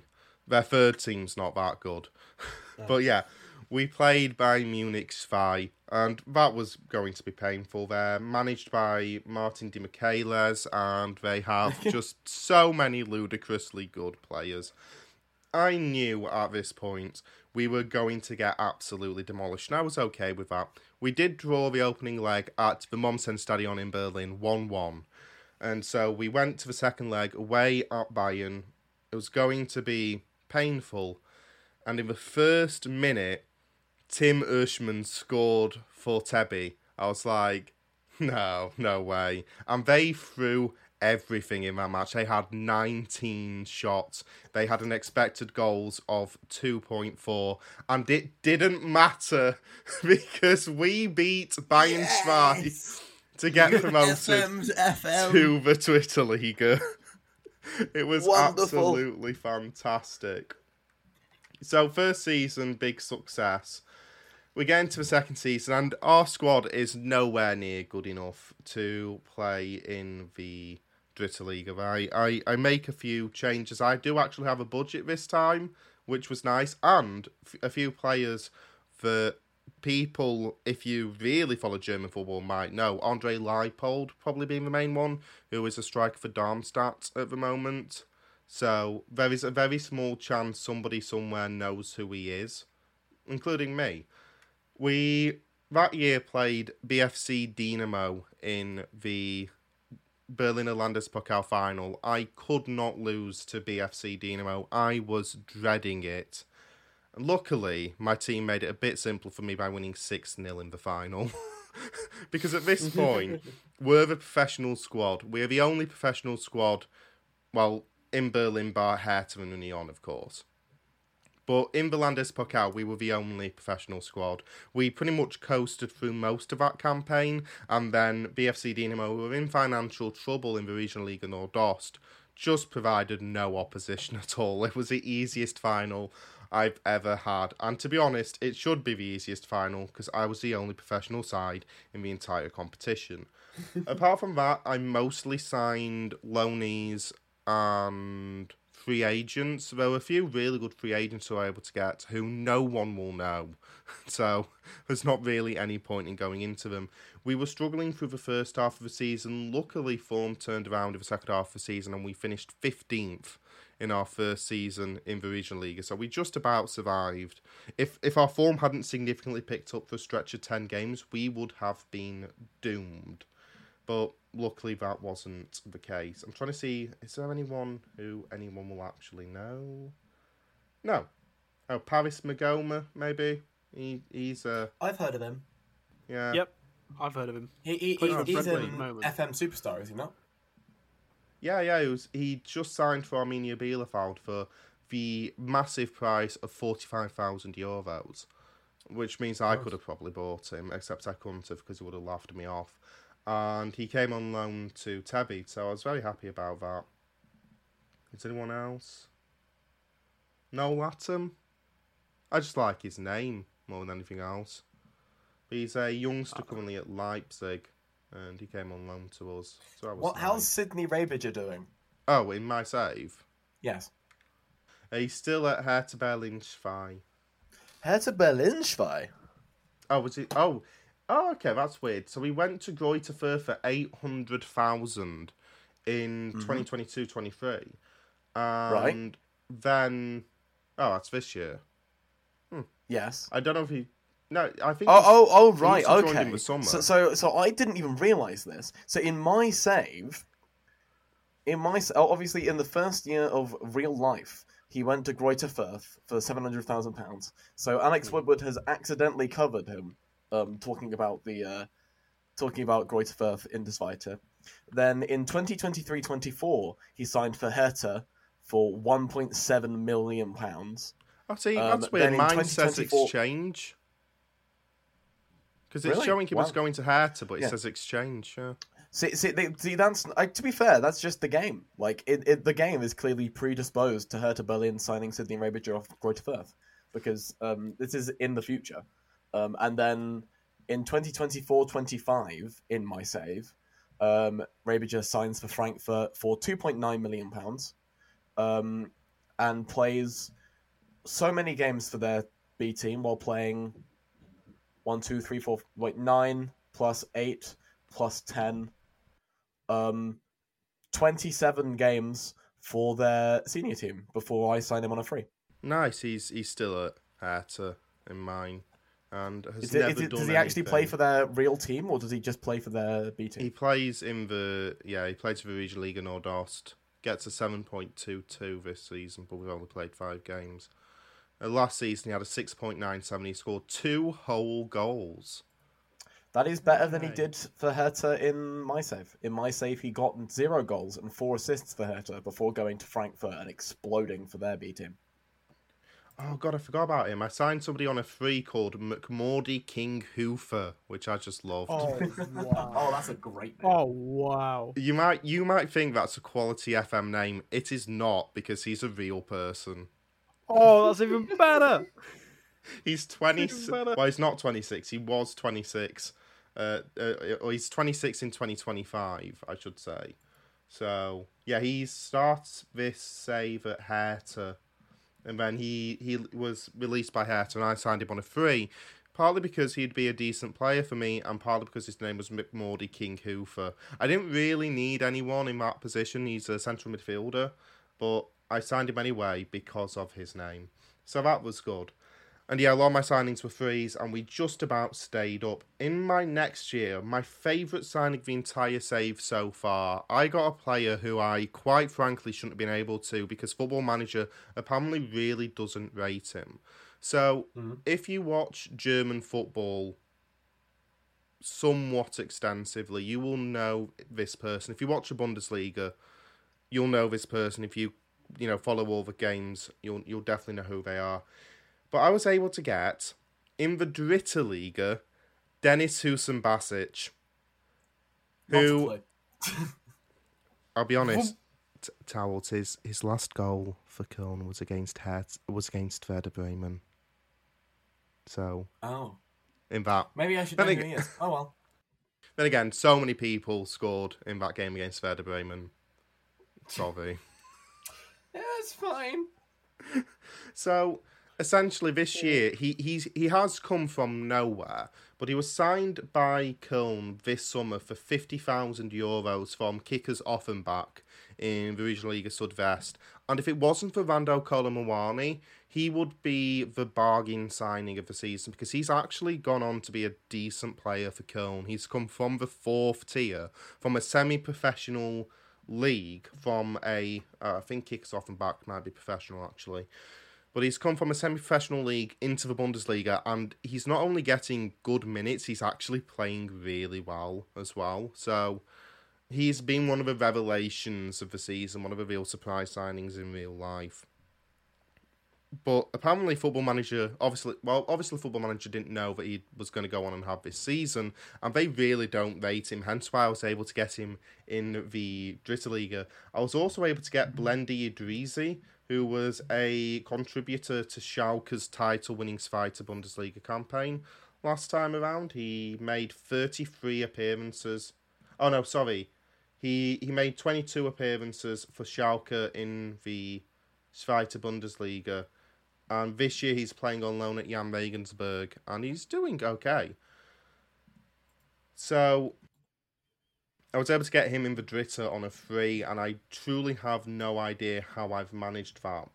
But I was able to add a few more players to the squad. Again, who no one will know. If you are really, really into your Zweite Bundesliga, you might know Christian Kühlwetter, who plays for Heidenheim. I'll be honest, the only reason I signed him is because I knew he was a decent player and he'd probably be really good in Dritter. My other favourite signing was Maximilian Breunig, because he scored 20 goals for Freiburg Zwei in the 2023-24 season. And then they just let me have him for for no reason. They released him. I no one was signing him. I signed him really late on in the transfer window, and he was like, "Well, I guess I don't have any other options, so I'll come and play for for Tebby, I guess." And with those two up front, Kühlwetter and Breunig, and another young striker, I was able to finish second in the Dritte Liga and gain promotion to the Zweite Bundesliga. Oh my word. Oh, Do you want to know who finished ahead of me? Because they absolutely just destroyed the league. St. Pauli? No. 1816 Look- Munich. You're close with the city. They'd got promoted the Bayern. year. be- Boo. Bayern Zwei had got Oh. promoted. Oh, And their squad was absolutely ludicrous. Ibrahimovic was like a bench player for them. I don't know how, but they had. So, so Ibrahimovic not related. There, there- there's there's two Ibrahimovic's. There's Zlatan's son Ibrahimovic, and then there's unrelated Ibrahimovic, and Oh, they're it two might separate be. people. It's the one who has the name I can't pronounce, but I'll be both of them. Arjon. Oh yeah, I think that is his son. I'm not sure. Yeah. I Actually, can't be bothered thought- to Google it. Let's have a look. Uh, it might not be his son. I don't know who it is. Anyway, we'll just pretend he is. But they also had Paul Wanner in that side, which is just insane No, for um, Drittaliga. um, Zlatan's son is Maximilian. Ah, fair enough. They also have Ryan Gravenberch in this side, apparently, which I don't think counts. No. Yeah, he No. played 31 games for Bayern Zwei in the 2024-25 season. That's disgraceful. Ryan Gravenberch. Can you tell why they Oh. won the league yet? Paul Wanner, See, see, Ibrahimovic, and Gravenberch. This just makes me think of the Going Deutsch save. Like Ryan Gravenberch turning up in the Zweiter is something that would happen in your Going Deutsch Oh save. no, not, because not in the put- Spider, like- in the Dritter. Yeah, but it's like like it, even more so. You Yeah. like you, you'd put him at an Alex Tant Brown managed Würzburger kickers or something like that. And So- he'd do fantastically. I think you'd find. and sack you. I didn't want to say that, but yeah, sure. So we were hanging around mid-table for most of the campaign. We were we climbed up to about sixth or fifth in the league with twelve games to go, and we ended the season with twelve straight wins to propel us into the automatic promotion places. We finished seven points ahead of third place Magdeburg, and it was a truly shocking season. So we're now into the Zweite Bundesliga in our fourth season now because we've done three full seasons. We're now into the fourth season. So at this point, I want to address the DFB Pokal because we had absolutely no luck at any point in the DFB Pokal. We had won the Berliner Landespokal three times in a row. I was a bit upset with the final win because we beat Tasmania Berlin, and nobody wants to beat Tasmania Berlin because they're the loveliest club in Germany. They they cheered on Schalke when their losing streak of the Bundesliga was under threat a few years ago, and that is the best thing I've ever seen. But that's a story for another day. So we'd always been drawn against higher ranked opposition and we'd always sucked against them. Our first game in the DFB Pokal was against Karlsruhe of the Zweite Bundesliga and we lost 3 0. The year after, we played Schalke and lost 4 0. And when I got into the Zweite Bundesliga, I was like, okay, so chances are we're going to get a side who are either in the Zweite alongside us, which should be a game that we, you know, can at least be competitive in, or it'll be a side of a Dritter, that'll be great. As long as it's not a big side of a Bundesliga, we have a good chance. It's Bayern Munich, isn't it? Yeah, we were drawn against Bayern Munich. We were drawn against Bayern Munich. And I had been. What I didn't tell you actually is that our opening game in our Dritter League promotion season was against Bayern Zwei. They won 4 2. And to be honest, looking at their squad with Ryan Gravenberch and Paul Wanner, I'm starting to realise why. And then our second game, I think we lost 2 0 to them. So we can't even beat the second team. What hope have we got against the first team? I genuinely wanted there to be. I, I thought, so long as we don't lose by more than five goals, I will be perfectly happy. And luckily, there were only three goals. And Tebby scored two of them. Because we knocked out Bayern Munich in the first round of the DFB Pokal. It started off painfully. Oh, by, by the way, we proper FM'd them. It started off painfully. Rúben Dias opened the scoring in the 16th minute. And that's bad enough having to deal with Rúben Dias. They also signed Josko Gvardiol that summer, so. Yeah. Boring. So um, I'm, I'm so Tant Brown. No, I've made that mistake twice this podcast. So um, Woodward posted in our little group chat about this at the time, uh, and he said uh, like about being drawn against Bayern, and he said, "Well then, there's always next year," and then he didn't say Yeah. anymore. I was going I to mention it. his fate. Yeah, I was going to mention it because this was last night. I was like, you know what? No, I'm saving it for the podcast. So yeah, three shots to thirty-five, 0.4 xg to four point one, and sixty percent of possession to forty, and we won two one. And you'll be really thrilled with one of the goal scorers. One of them was a guy called Kaito Mizuta, who I signed on a free. The other one, so actually, before I say who it was, I should mention I had that those three strikers last year, and at any one point in the season, one of them would be on fire. So I started off with Christian Kühlwetter scoring like 12 goals in 10 games, which was ludicrous. And then I had a guy called Ted Tattermusch on loan from Dortmund who scored, I think, 15 goals over the course of the season, but he had a, a run of loads of, of goals. And the end run was sort of the 12 wins in a row was really helped by Maximilian Breunig scoring 20 goals. He had only scored like three goals before that run, and then he just went off.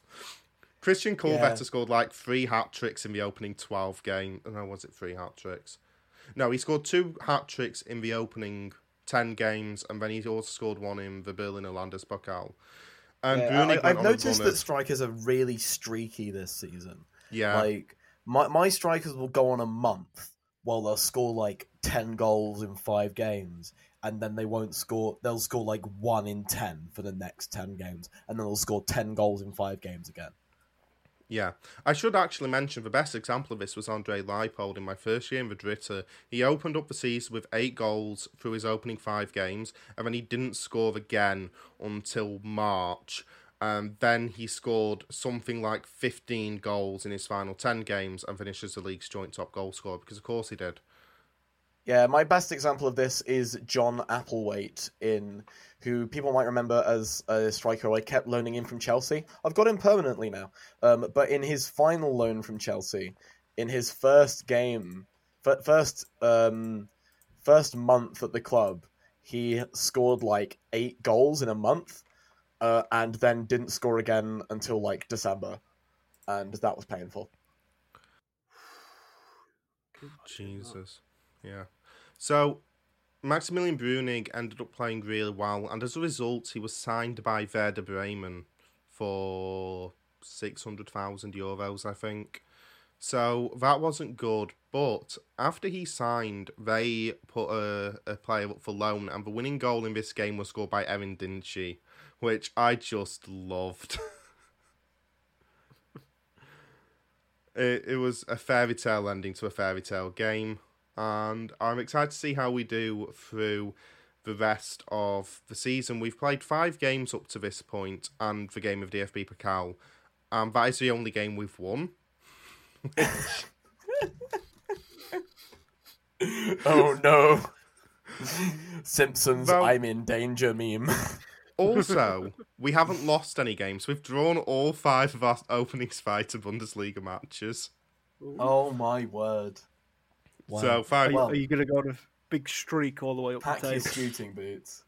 We we've not lost now in like it must be seventeen matches in the league, including our run in Vidrita. So you know we're, we're we don't even know what losing is anymore. We're kind of like Bayern, except Bayern do know what losing is because they lost to us. So. oh, I love it. I love it so much. Um, it, oh, right. Shall we have another break before we get into the Going Deutsch save, given it's. It, it's not time. the Going Deutsch save this time. Oh. Have you not got it's, any it's... more Going Deutsch for us? No, I've replaced it with something else. Just to say, there's, I believe, one notable. Actually, no, there's. If you follow German football deeply enough, there are a few players who I've signed who you will know. Um, Yanis Vykov is a young player for St. Pauli. Now, you'd like really, really have to be into the Zweite Bundesliga to know about Vykov. I know him, of course, because he is a young player for St. Pauli, though he does play very rarely. Marvin Wanitzek is one of the best midfielders in the Zweite in real life. He plays for Karlsruhe, or at least I think he's one of the best, and I will die on that hill. He was released by Karlsruhe this summer in FM, and so I decided to sign him. And then Paul Will, who plays for Dynamo Dresden and is a decent player for them as well in the Dritte Liga. And I wanted to sign him, and I feel like he's given us a lot of optimism this year because even though we're, you know, up against the odds in the Zweite Bundesliga, he teaches us that where there's a pull will, there's a pull way. Excellent. God's Uh, sake. And on that terrible pun, it's time for a break.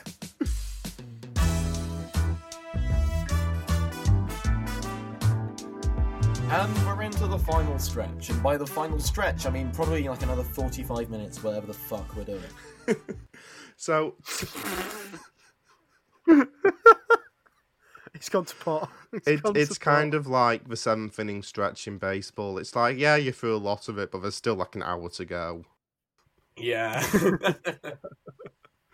So, to one more thing to mention from my Tebby save, I got a few good young players coming through at the end of the last season, the Dritte Liga season, and two of them played, and one of them just looks really, really good. Unfortunately, I had some teams come in for them, and it was clear that they wanted to leave immediately. Luckily for me, those teams are morons because they paid far more than they're worth.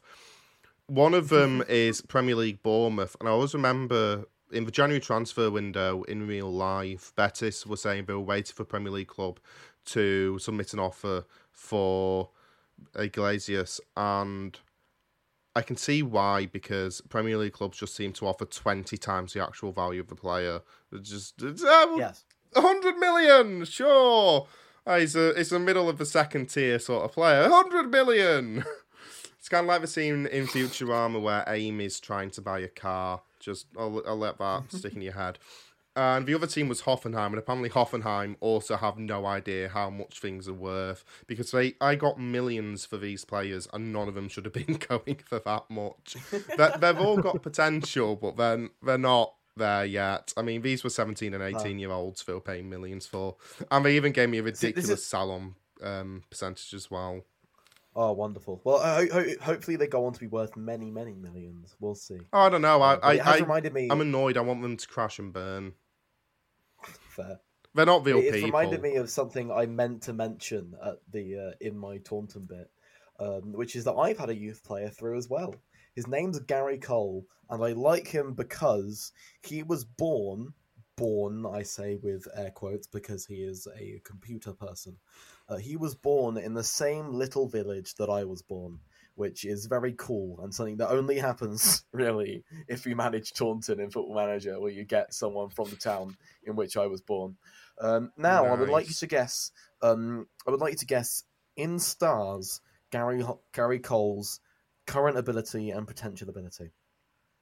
Half five. Four, four silver stars and half a star gold. One silver star is his current ability, and a potential ability of one to one and a half gold stars. Keep him We don't anyway. any youth recruitment. yeah, I mean he's probably not going to go anywhere. But he's. The, I, I've looked through the youth intake every year just out of interest to see if there's someone from the town in which I was born, or something from the town in which I live, and there hasn't been up until now. So that's fun. Un- Until you got your your best friend's son into the Taunton Town Academy.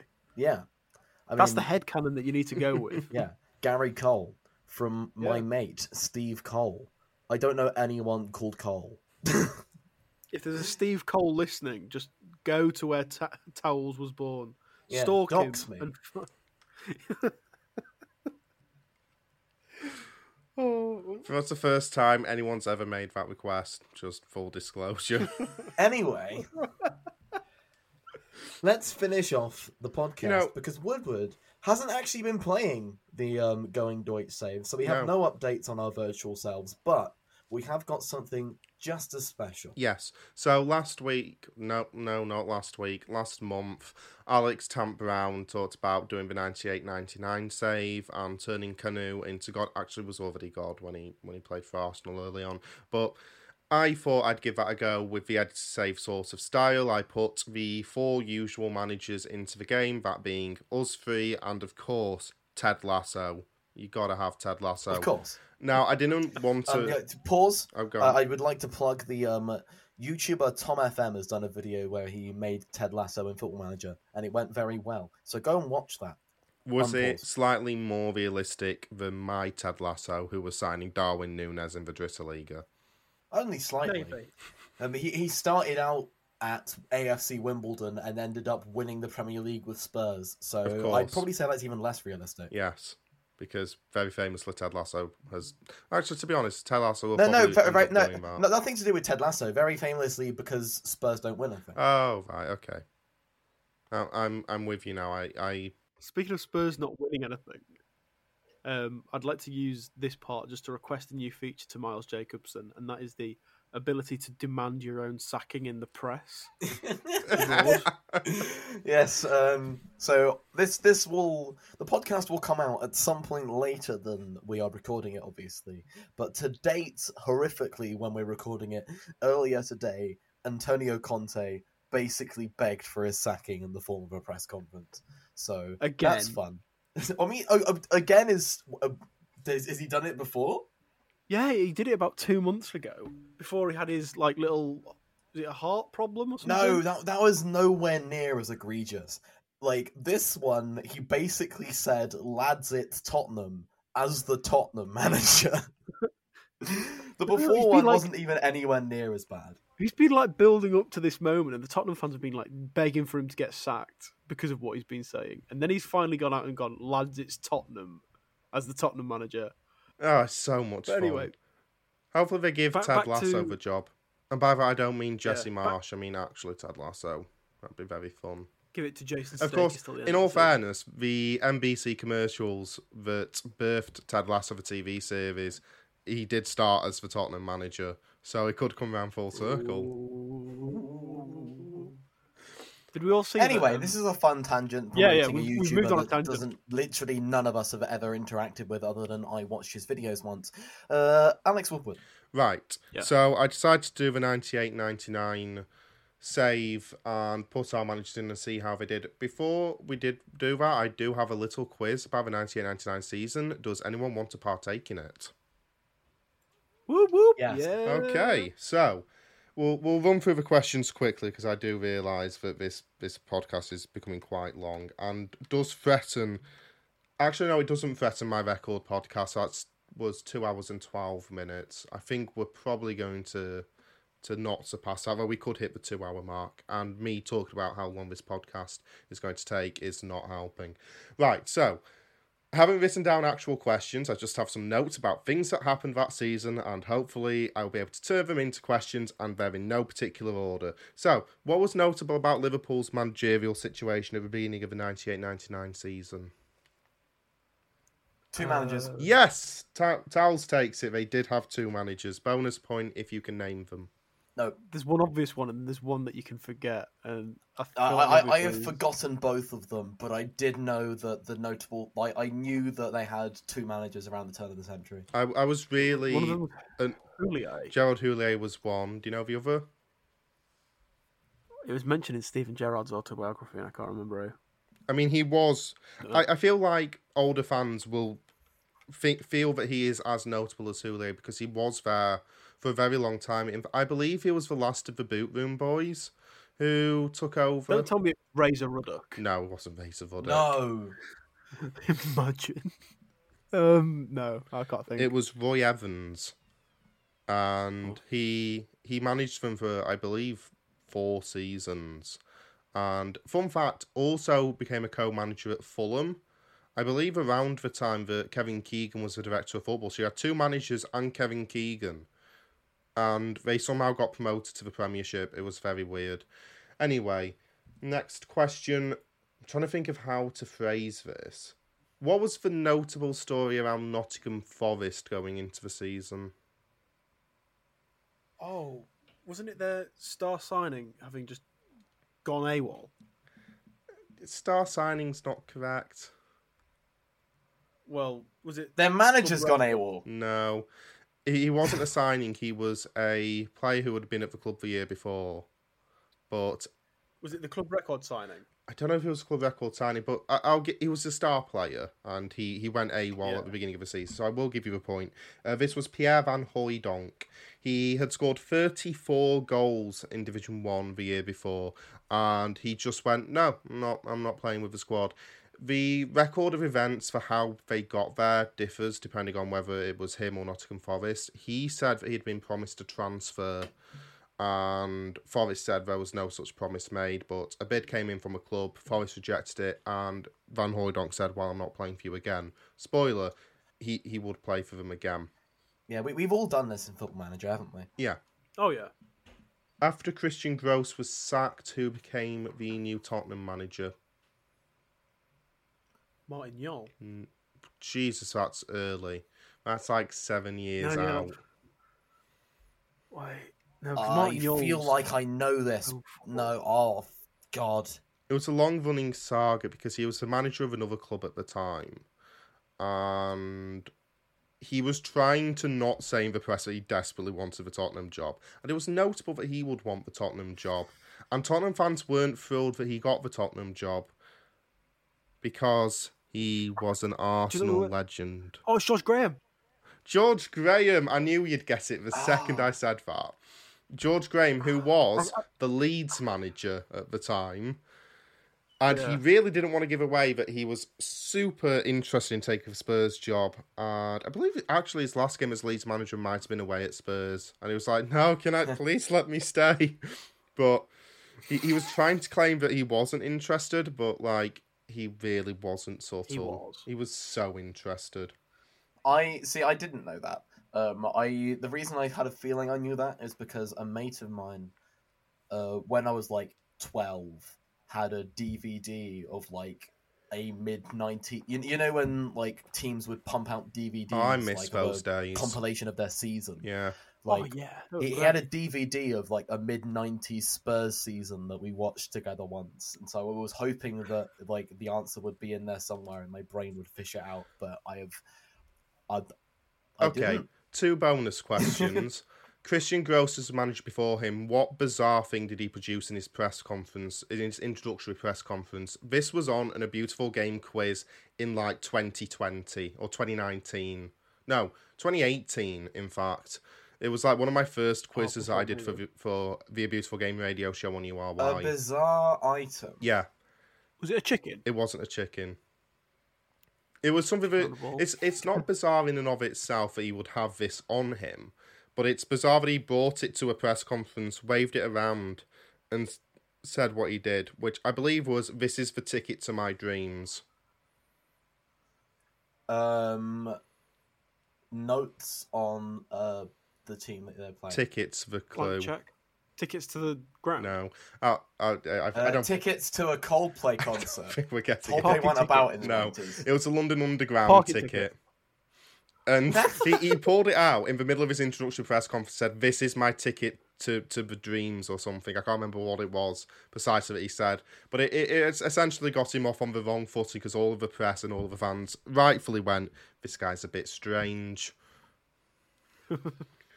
Yeah. So, Yeah. oh, who became the Leeds manager after George Graham? Gordon Alex Strachan. Woodward. yeah. It's not Gordon Strachan. So at Is so at the point no at the point where before you say it at the point where George Graham left Leeds, I was two months old, so that would not be a good idea. I disagree. I think having a baby managing a football team would be absolutely hilarious. Our baby manager's. I'm going to give Howard a chance, by the way. Do, do, are you okay with me giving him a clue? Yeah, We've yeah, that's fine. mentioned him on this podcast. Oh, that, that's a different clue that I was going to give. I was going to give um, Arsenal record appearance holder. Oh yeah, I'm going to give you a point No, just because you right. clearly know who it is. Tant Brown. Yeah, uh, give give Tant Brown the point. Go on, man. What is it? Uh, David O'Leary. David O'Leary became the Leeds manager. Oh. It was interim. Do you know what? If you get this, Tant Brown, I'll, I will David be. O'Leary manager the the video game. I Yes. should have got that. Oh my That's god. That's why we've mentioned him. If you David get O'Leary Football Manager 2000. That's the game. I'm I'm so Yes. disappointed in myself. if you get this, Tant Brown, I will be ultra impressed. Do you know who Oh. Leeds were actually trying to hire? Because they, they brought in O'Leary as an interim. They were trying to hire this other guy. It was reported to be a done deal. He pulled out the last minute and they decided to give O'Leary the job on a permanent basis. I feel like it's going to be Alex Tant Brown. Yes. that is. I feel like it's going to be someone who who was kind of famous during He 2000s. he had done really well in his in his previous job that he was about to leave for Leeds until he didn't. It was the Leicester manager.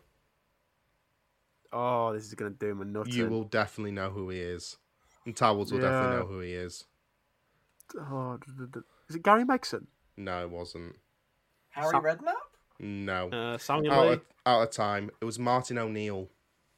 Oh, Martin O'Neill was apparently Okay. had already agreed to become the Leeds manager, and at the last minute he pulled out. And you can tell by the way he had, because if you watch footage of him after what was meant to be his final game, he he clearly thinks he's going, and something must have changed that night, and he pulled out. O'Leary got the job on a permanent basis. We are not rushing through these questions like I expected to. It's fine. Midway through the season, um, Dave Bassett was sacked as the Nottingham Forest manager because it had been a disaster. And Ron Atkinson, the former Villa and Coventry manager, came in to replace him. His opening match was against, I think Tant Brown knows it. His opening match was against Arsenal, but what noted blunder did he make before the game? oh no, I don't know. Oh, do you not? Did he call them Notts County? Jesus Christ, can you imagine? He- He'd be sacked on the spot. No, it wasn't. Uh, I, feel like Ron Atkinson's the one that lasted forty-seven days. Is he not? I, he probably didn't. I think he lasted longer than that because I think he was there through the end of the season. You might be right on that, but it's not that. It was in the game against Arsenal. He he walks out the tunnel, waving to the fans, and then Or does he fall on his arse or something? no, he sat in the wrong dugout. Oh, He sat in the Arsenal dugout, looked over, probably thought, "Why are we in a relegation battle? We have Nicolas Anelka and Marc Overmars. this is ludicrous." and then realised and got out and went and sat in the Forest dugout. To be honest, I'm pretty uh, sure Forest fans would Oh, have hoped he'd stayed there. I, for, cause for a minute I thought you were going to talk about um, how when they lost eight one to Man United, They he did. called the game a nine goal thriller for the fans. it's like Yeah. what? I believe if, if I'm correct, that was the, that was the game where Ole Gunnar Solskjaer came on and he scored the first hat trick as a substitute in Premier League history. The the funny thing about that as well is Andy Cole, who started, was on two goals at the point that Ferguson pulled him off for Solskjaer and apparently was really upset that he wasn't allowed to stay on to try and get his hat trick and then Solskjaer scored four.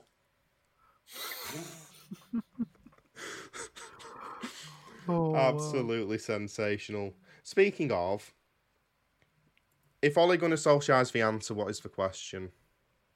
99 treble winner. Uh, yeah, it's it's who scored the winning goal in the Champions League final. Oh, Because Well, that's a boring question.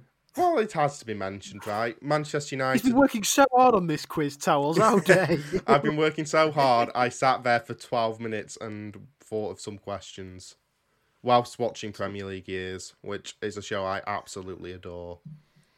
Uh, I got the first question right. I'll take that to my grave. who did they beat in the final? I actually don't know this one. Do you not know who they It's not Juventus. They beat Juventus. In the... It's Bayern Munich. Bayern Munich's correct. I, I accidentally changed your score to 11 then, it's 2. Um, aye, aye. What a Roman win for numerals. Towells getting the 10 point question right. yeah. I, I was going to make this a question at first, but there's no way anyone would get it. Uh, he was linked with a move to Spurs at the beginning of the season, Gunnar Solskjaer. So can you imagine if he'd not been there, somebody else would Oh, have scored. been But fantastic. still, what happened to the England national team midway through the 98-99 season? Uh, they lost the football match. Why? Keegan left and the faith healer got to them. Keegan Sorry, Hoddle left. joined. Hoddle left, and why did Hoddle leave, Tant Brown? Uh, because he he had a faith healer that none of the players took seriously. That's actually not what caused him to be sacked, though. Is that not what caused it? I thought Well- that undermined him a lot. Did he lose lose two 0 It, to it didn't help. No, essentially, and I'll speak carefully, but he gave a interview to the press promoting his new book in which he insinuated whether he did or did not mean this that disabled people were disabled because they were paying for crimes in a past life. Which obviously oh. caused a massive uproar and would lead to his sacking. You're right in that the Fayfield have undermined him and it didn't help the situation but he would have probably survived if it wasn't for that interview Yeah, by the way, HITC Sevens did an amazing video about that.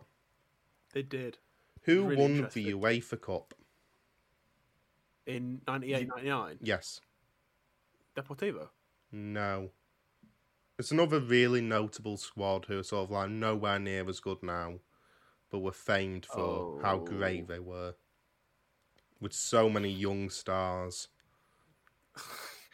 He- he- He's now just taunting us by going, you know, you know it, you know, you know. Oh, you will know it once you hear it. Bayer Leverkusen. Bayer Leverkusen No, have 'cause- never won anything. Yeah, I was gonna say Ah. they're always known as Neverkusen. So, Neverkusen, yeah. Yeah, I, feel- thought that was this year, but it, it wasn't, so I can't ask it as a question. It's an Oh, Italian um, team. Oh, Milan. No. Palmer. Parma is correct. Ah, Obviously, the the Buffon, Cannavaro, so many Yeah. great players play for that Parma side. As soon as you said Italian, I was there like, there we go. Yeah, See, I was gonna say Juventus, and I was like, "Hang on, no, they lost to United in the semi-final." I said that ten minutes ago.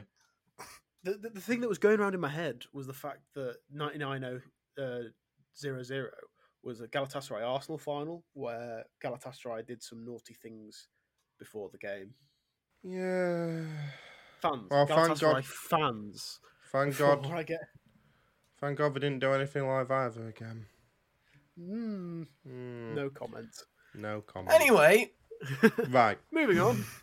On the 26th of September 1998, Sheffield Wednesday won 1 0 at home to Arsenal. Lee Briscoe, fantastic goal, the only goal of the game. Why was the game controversial? It's a it's a moment. It's one of the more famous in Premier League history. is this the Kung Fu Kick game? Wait, no. No. Who was playing? That's Cantona. Sheffield Wednesday yeah. and Arsenal. Oh. The only one I can think of, because Kanu's playing in and around the time, is the FA Cup game when um, Mm. he went and scored, but it's not that. it's There-. There were two red cards. There was a confrontation between players on either side. Martin Keown was sent off for Arsenal. That's not the notable one. It was the other red card for Sheffield Wednesday. Didn't he kick the ref or something?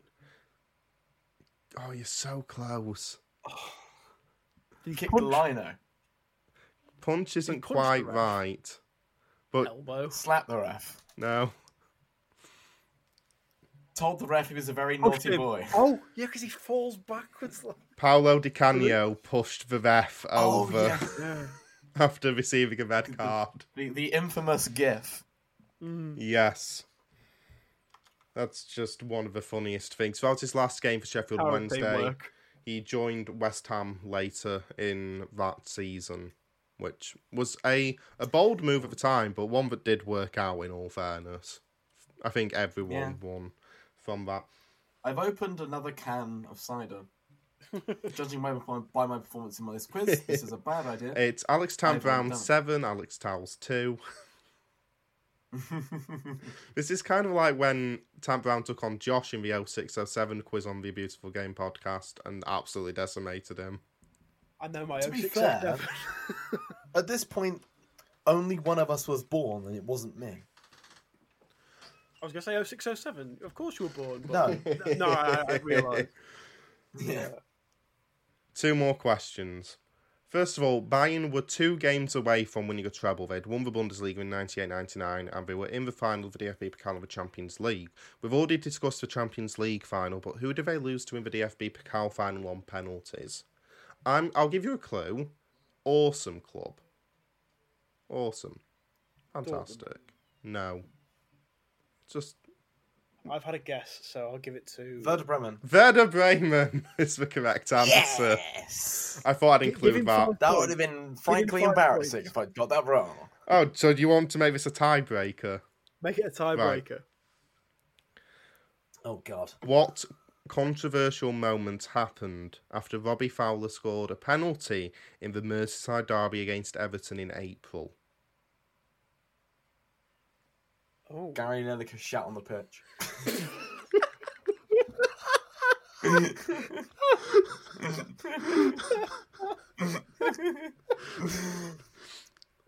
No. If it's not obvious by all of us laughing, that was a joke. God, that's. Oh, I'm trying to think. Uh, I have no idea. Not a clue.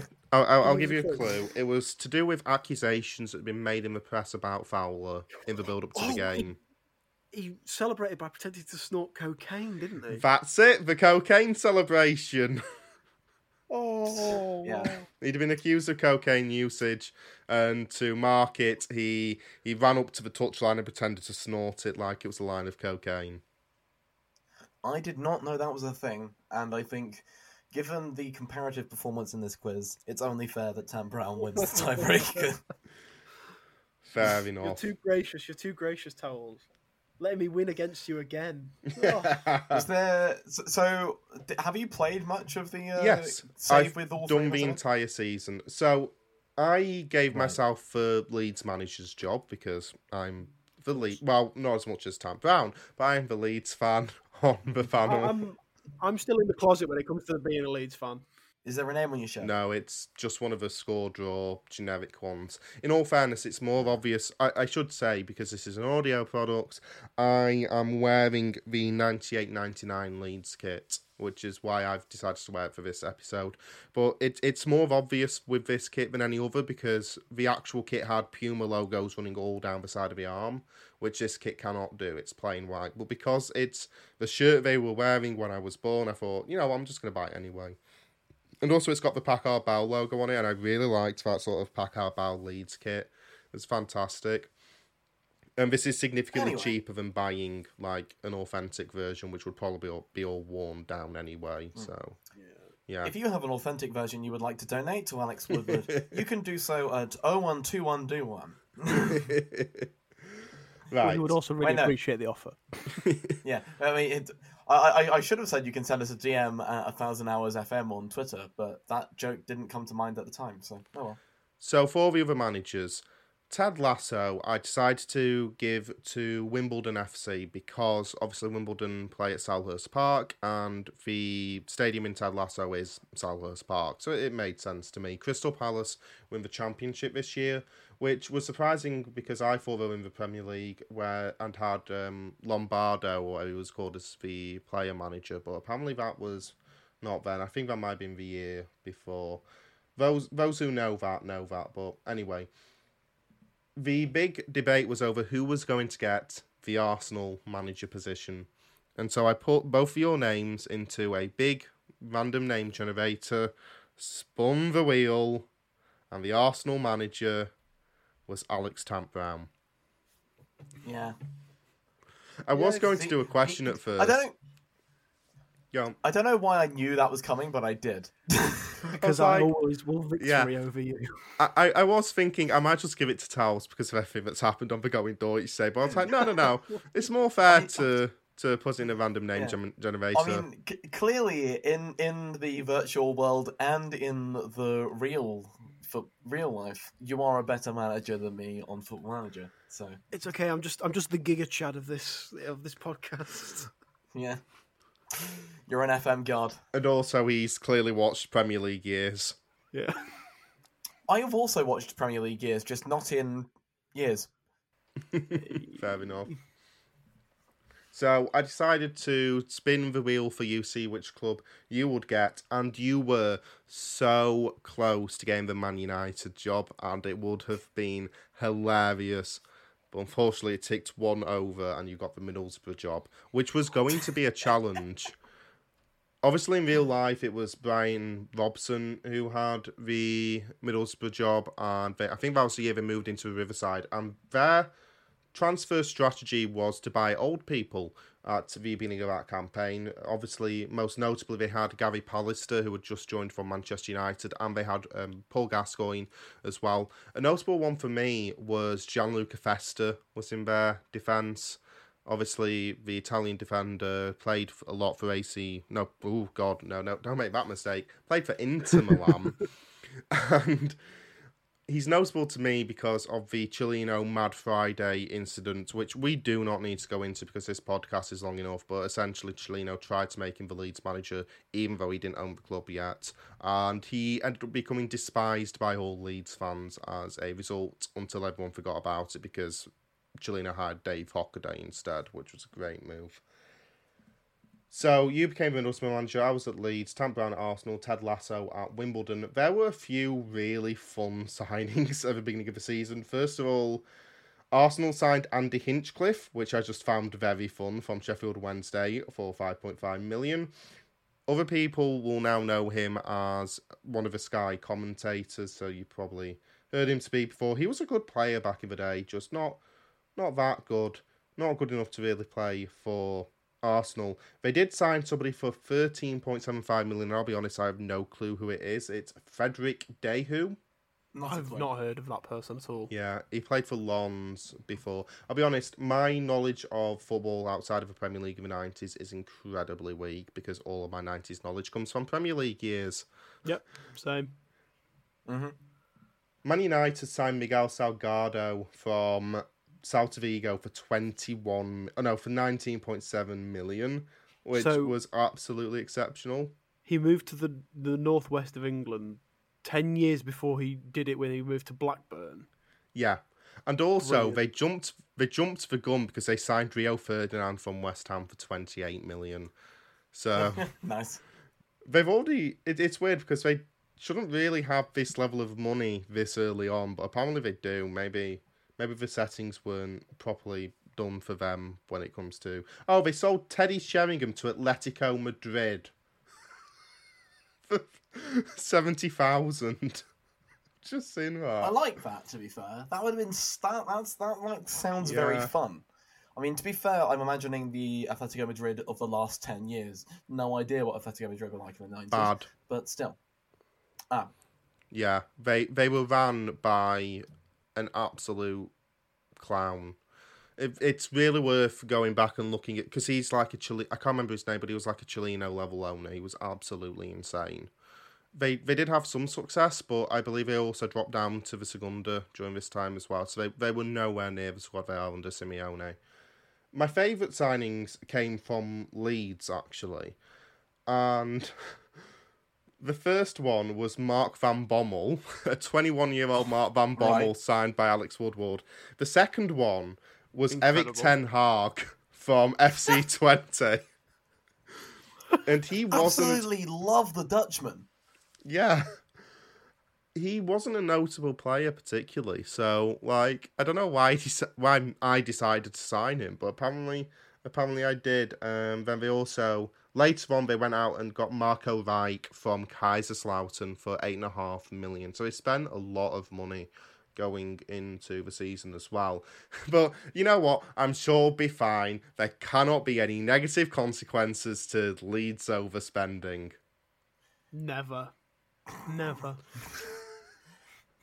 Did Alex Towells gonna... at Leeds spend? Uh, did Alex Towells at Middlesbrough spend any money? Um, 1.6 million. You did have a really notable signing. Oh no, net transfer spend was 1.6 million. I don't know who you sold because I can't see anyone. But your main signing, getting him before Leeds could snap him up, Robbie Keane. Oh, actually went to Coventry Ooh. before he went to Leeds, didn't he? Did he go? Uh, yes. Yeah, I'm sure he went. yes, because he was there. They they sold Darren Huckerby to Leeds. They signed Robbie Keane, and Leeds were like, what you got over there? Is that another mm-hmm. young striker? Oh, that looks. He looks nice. Can we have him? Cheers. So yeah, you signed Robbie Keane, 18 years old from Wolves. Meanwhile, Ted Lasso bought no oh. one because I didn't allow him to buy anyone. The season went surprisingly well. I did something different this time than I did when I set up our managers of going Deutsche Save, which was I took actual proper managers who had lots of experience and just vote over their names, which feels wrong on some level, but also I don't care. They were like 60 year olds from South America, and I made them younger, turned them into us, gave them our formations and all that, and let them run free. And that made us significantly more competent being managers because I think the reputations there and maybe the licenses were better for mm. these managers than it was for our managers in the Going Deutsch save, which will be returning and which will have about 27 more sackings, presumably. But that's not the point for the time being. Let's see how Alex Tant Brown did against Alex Towells, because I'll be honest, I've looked at some results, I've not looked at all results. So he beat Leeds once, lost once, and also got knocked out of the Coca Cola Cup Wait, who by are we talking Leeds. Tant Brown. Ooh. So one win against Leeds, one loss. One win against Wimbledon under draw. Where's Middlesbrough? They definitely played Middlesbrough because they play in the same league. Uh, they beat Middlesbrough 3 1 in the first game, and in the second game, they beat Middlesbrough 3 1. So, not not ideal for Towells, but luckily you weren't sacked by uh, by any of them games, and you did really well. games. You took a relegation threatened Middlesbrough to eighth. So, kudos. Sounds like the 2007-2008 season. yes. The, That was the one where Middlesbrough came eighth, right? yeah. I think so. It's when they battered Man City 8 1 Yeah. on the final day. That was that was a it. game. That was absolutely fantastic. You were still the worst of all four managers, but also you were in the worst situation. Like you were in the season preview expected to come nineteenth, and you finished eighth. Oh. So you're also arguably the biggest overachiever of the three. I will of the take four. that. Yep. I will take Sorry. that. Well Ted done. I, mean, Lasso- I, I, will, I, will, I, will, I will resent you forever for not just giving me the Man United job, but also I will take that. Ted Lasso would also do well. Wimbledon were expected to come 12th at the beginning of the season. He finished 7th in the end. Leeds would come 4th under Alex Woodward, but for the first time in the many seasons we've done these editor says, I get to say this. Actually, do I get to say this? You know what? I'm going to say anyway. They won a cup. One of our Leeds- managers won something. They took the Coca Cola Cup, beating Chelsea 4 0 in the final. I think, I, think I know who it is. So, so, so Woodward, for the first time, you wait. So you've put yourself in and you've won a cup. Yes.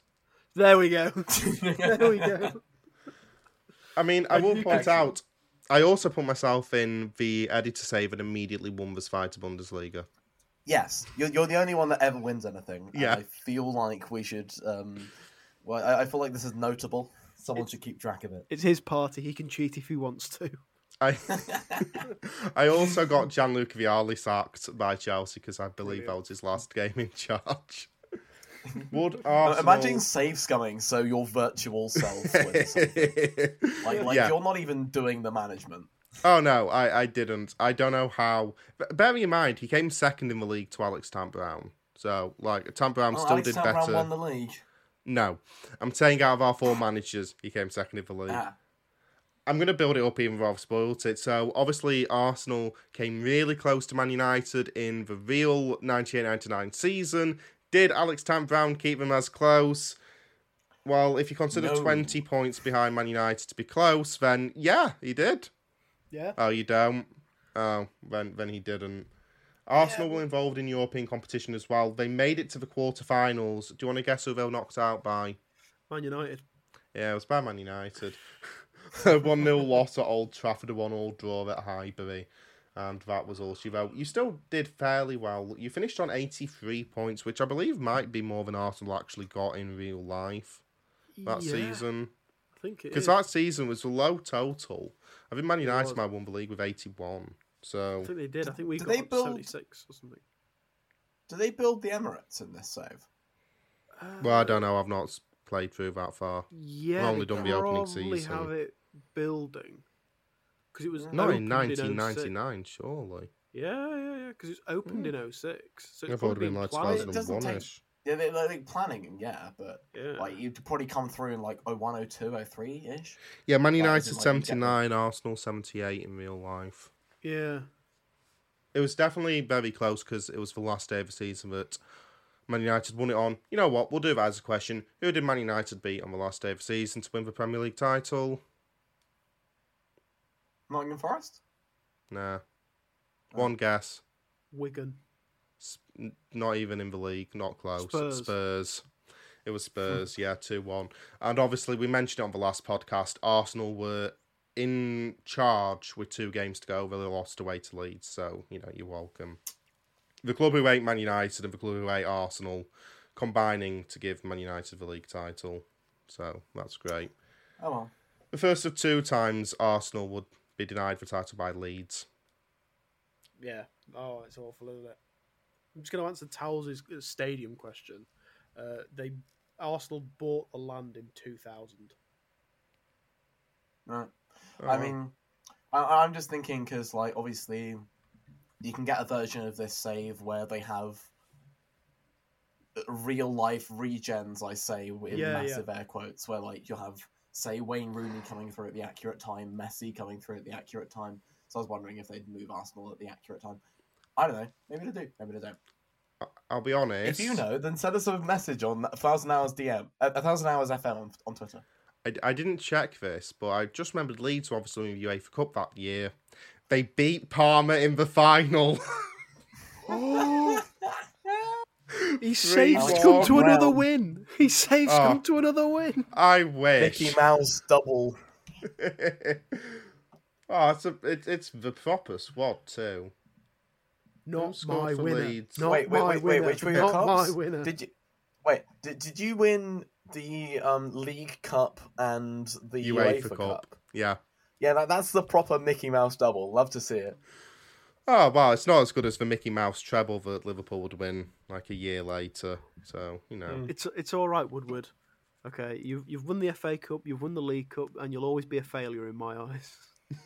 you're I- I- getting hang on, I- unusually aggressive when somebody does better than you. Oh yeah. Most of Leeds' scorers in that game were not players who actually played for the club. Marco Reich, who joined from Kaiserslautern, and a man whose name I'm probably going to get wrong, Felipe Loirero from Vasco da Gama, who I've literally never heard That's of in my life, scored for them. So, would Man United win the treble again? No. No. They did do significantly better in the Premier League. They finished with 103 points. Holy shit! Ooh. I don't know how. Well, I do know now. 134, drawn 1, lost 3, goals for 106, goals against 23. Wow. Liverpool, again, kind of like the year where they lost out to Man City by a point, just having a phenomenal season and still falling short, 96 points. I believe that would have been. If I, if this had happened in real life, Liverpool, barring Man United, would have had the most points in Premier League history, most points in Division 1 hmm. history in, in general. So that, that would have been incredibly fun for them. But Man United did not win anything else, I believe. They were knocked out in the Champions League semi final by Barcelona, who got to play a Champions League final in their own ground. And they were knocked out way early in the F. When were they? They were knocked out in the FA Cup third round. To who? Arsenal. So you prevented their treble quite early on. The FA Cup was won. I know it wasn't by us. Oh, I've not simmed the FA Cup. It's Chelsea against Liverpool. So we'll just say Liverpool won it because that makes us all feel better. Or not. I, I don't know. It depends As, which as one soon you as you started more. to get to the L on Liverpool, I was very scared that it was you who was up for another trophy. Can you imagine? I, I can So- imagine the save scumming it would take to get there. Yeah. and Middlesbrough won nothing.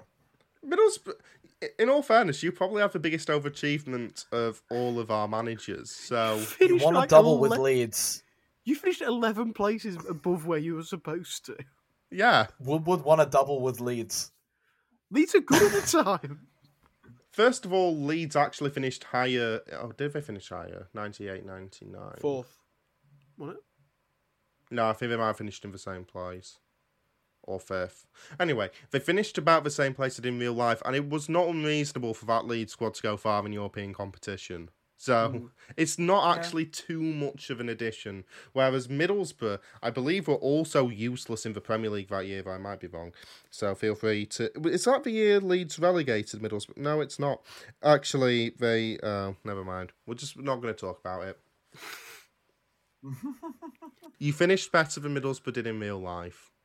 Yeah. Okay. And on that vague comfort, it's time to end.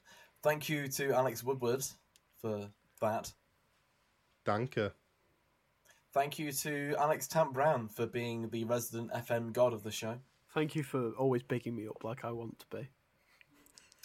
And thank you to you for listening. We will see you next time, rough in hopefully roughly a month. We'll see uh, for another episode of whatever this is. God, it's gonna be like two hours long by the time you've edited it down. Yeah, it is. But yeah, if you've listened through all of this, genuinely well done. Because holy shit, I wouldn't have done. We'll see you in the next one. Cheers. Auf Wiedersehen. Bye bye.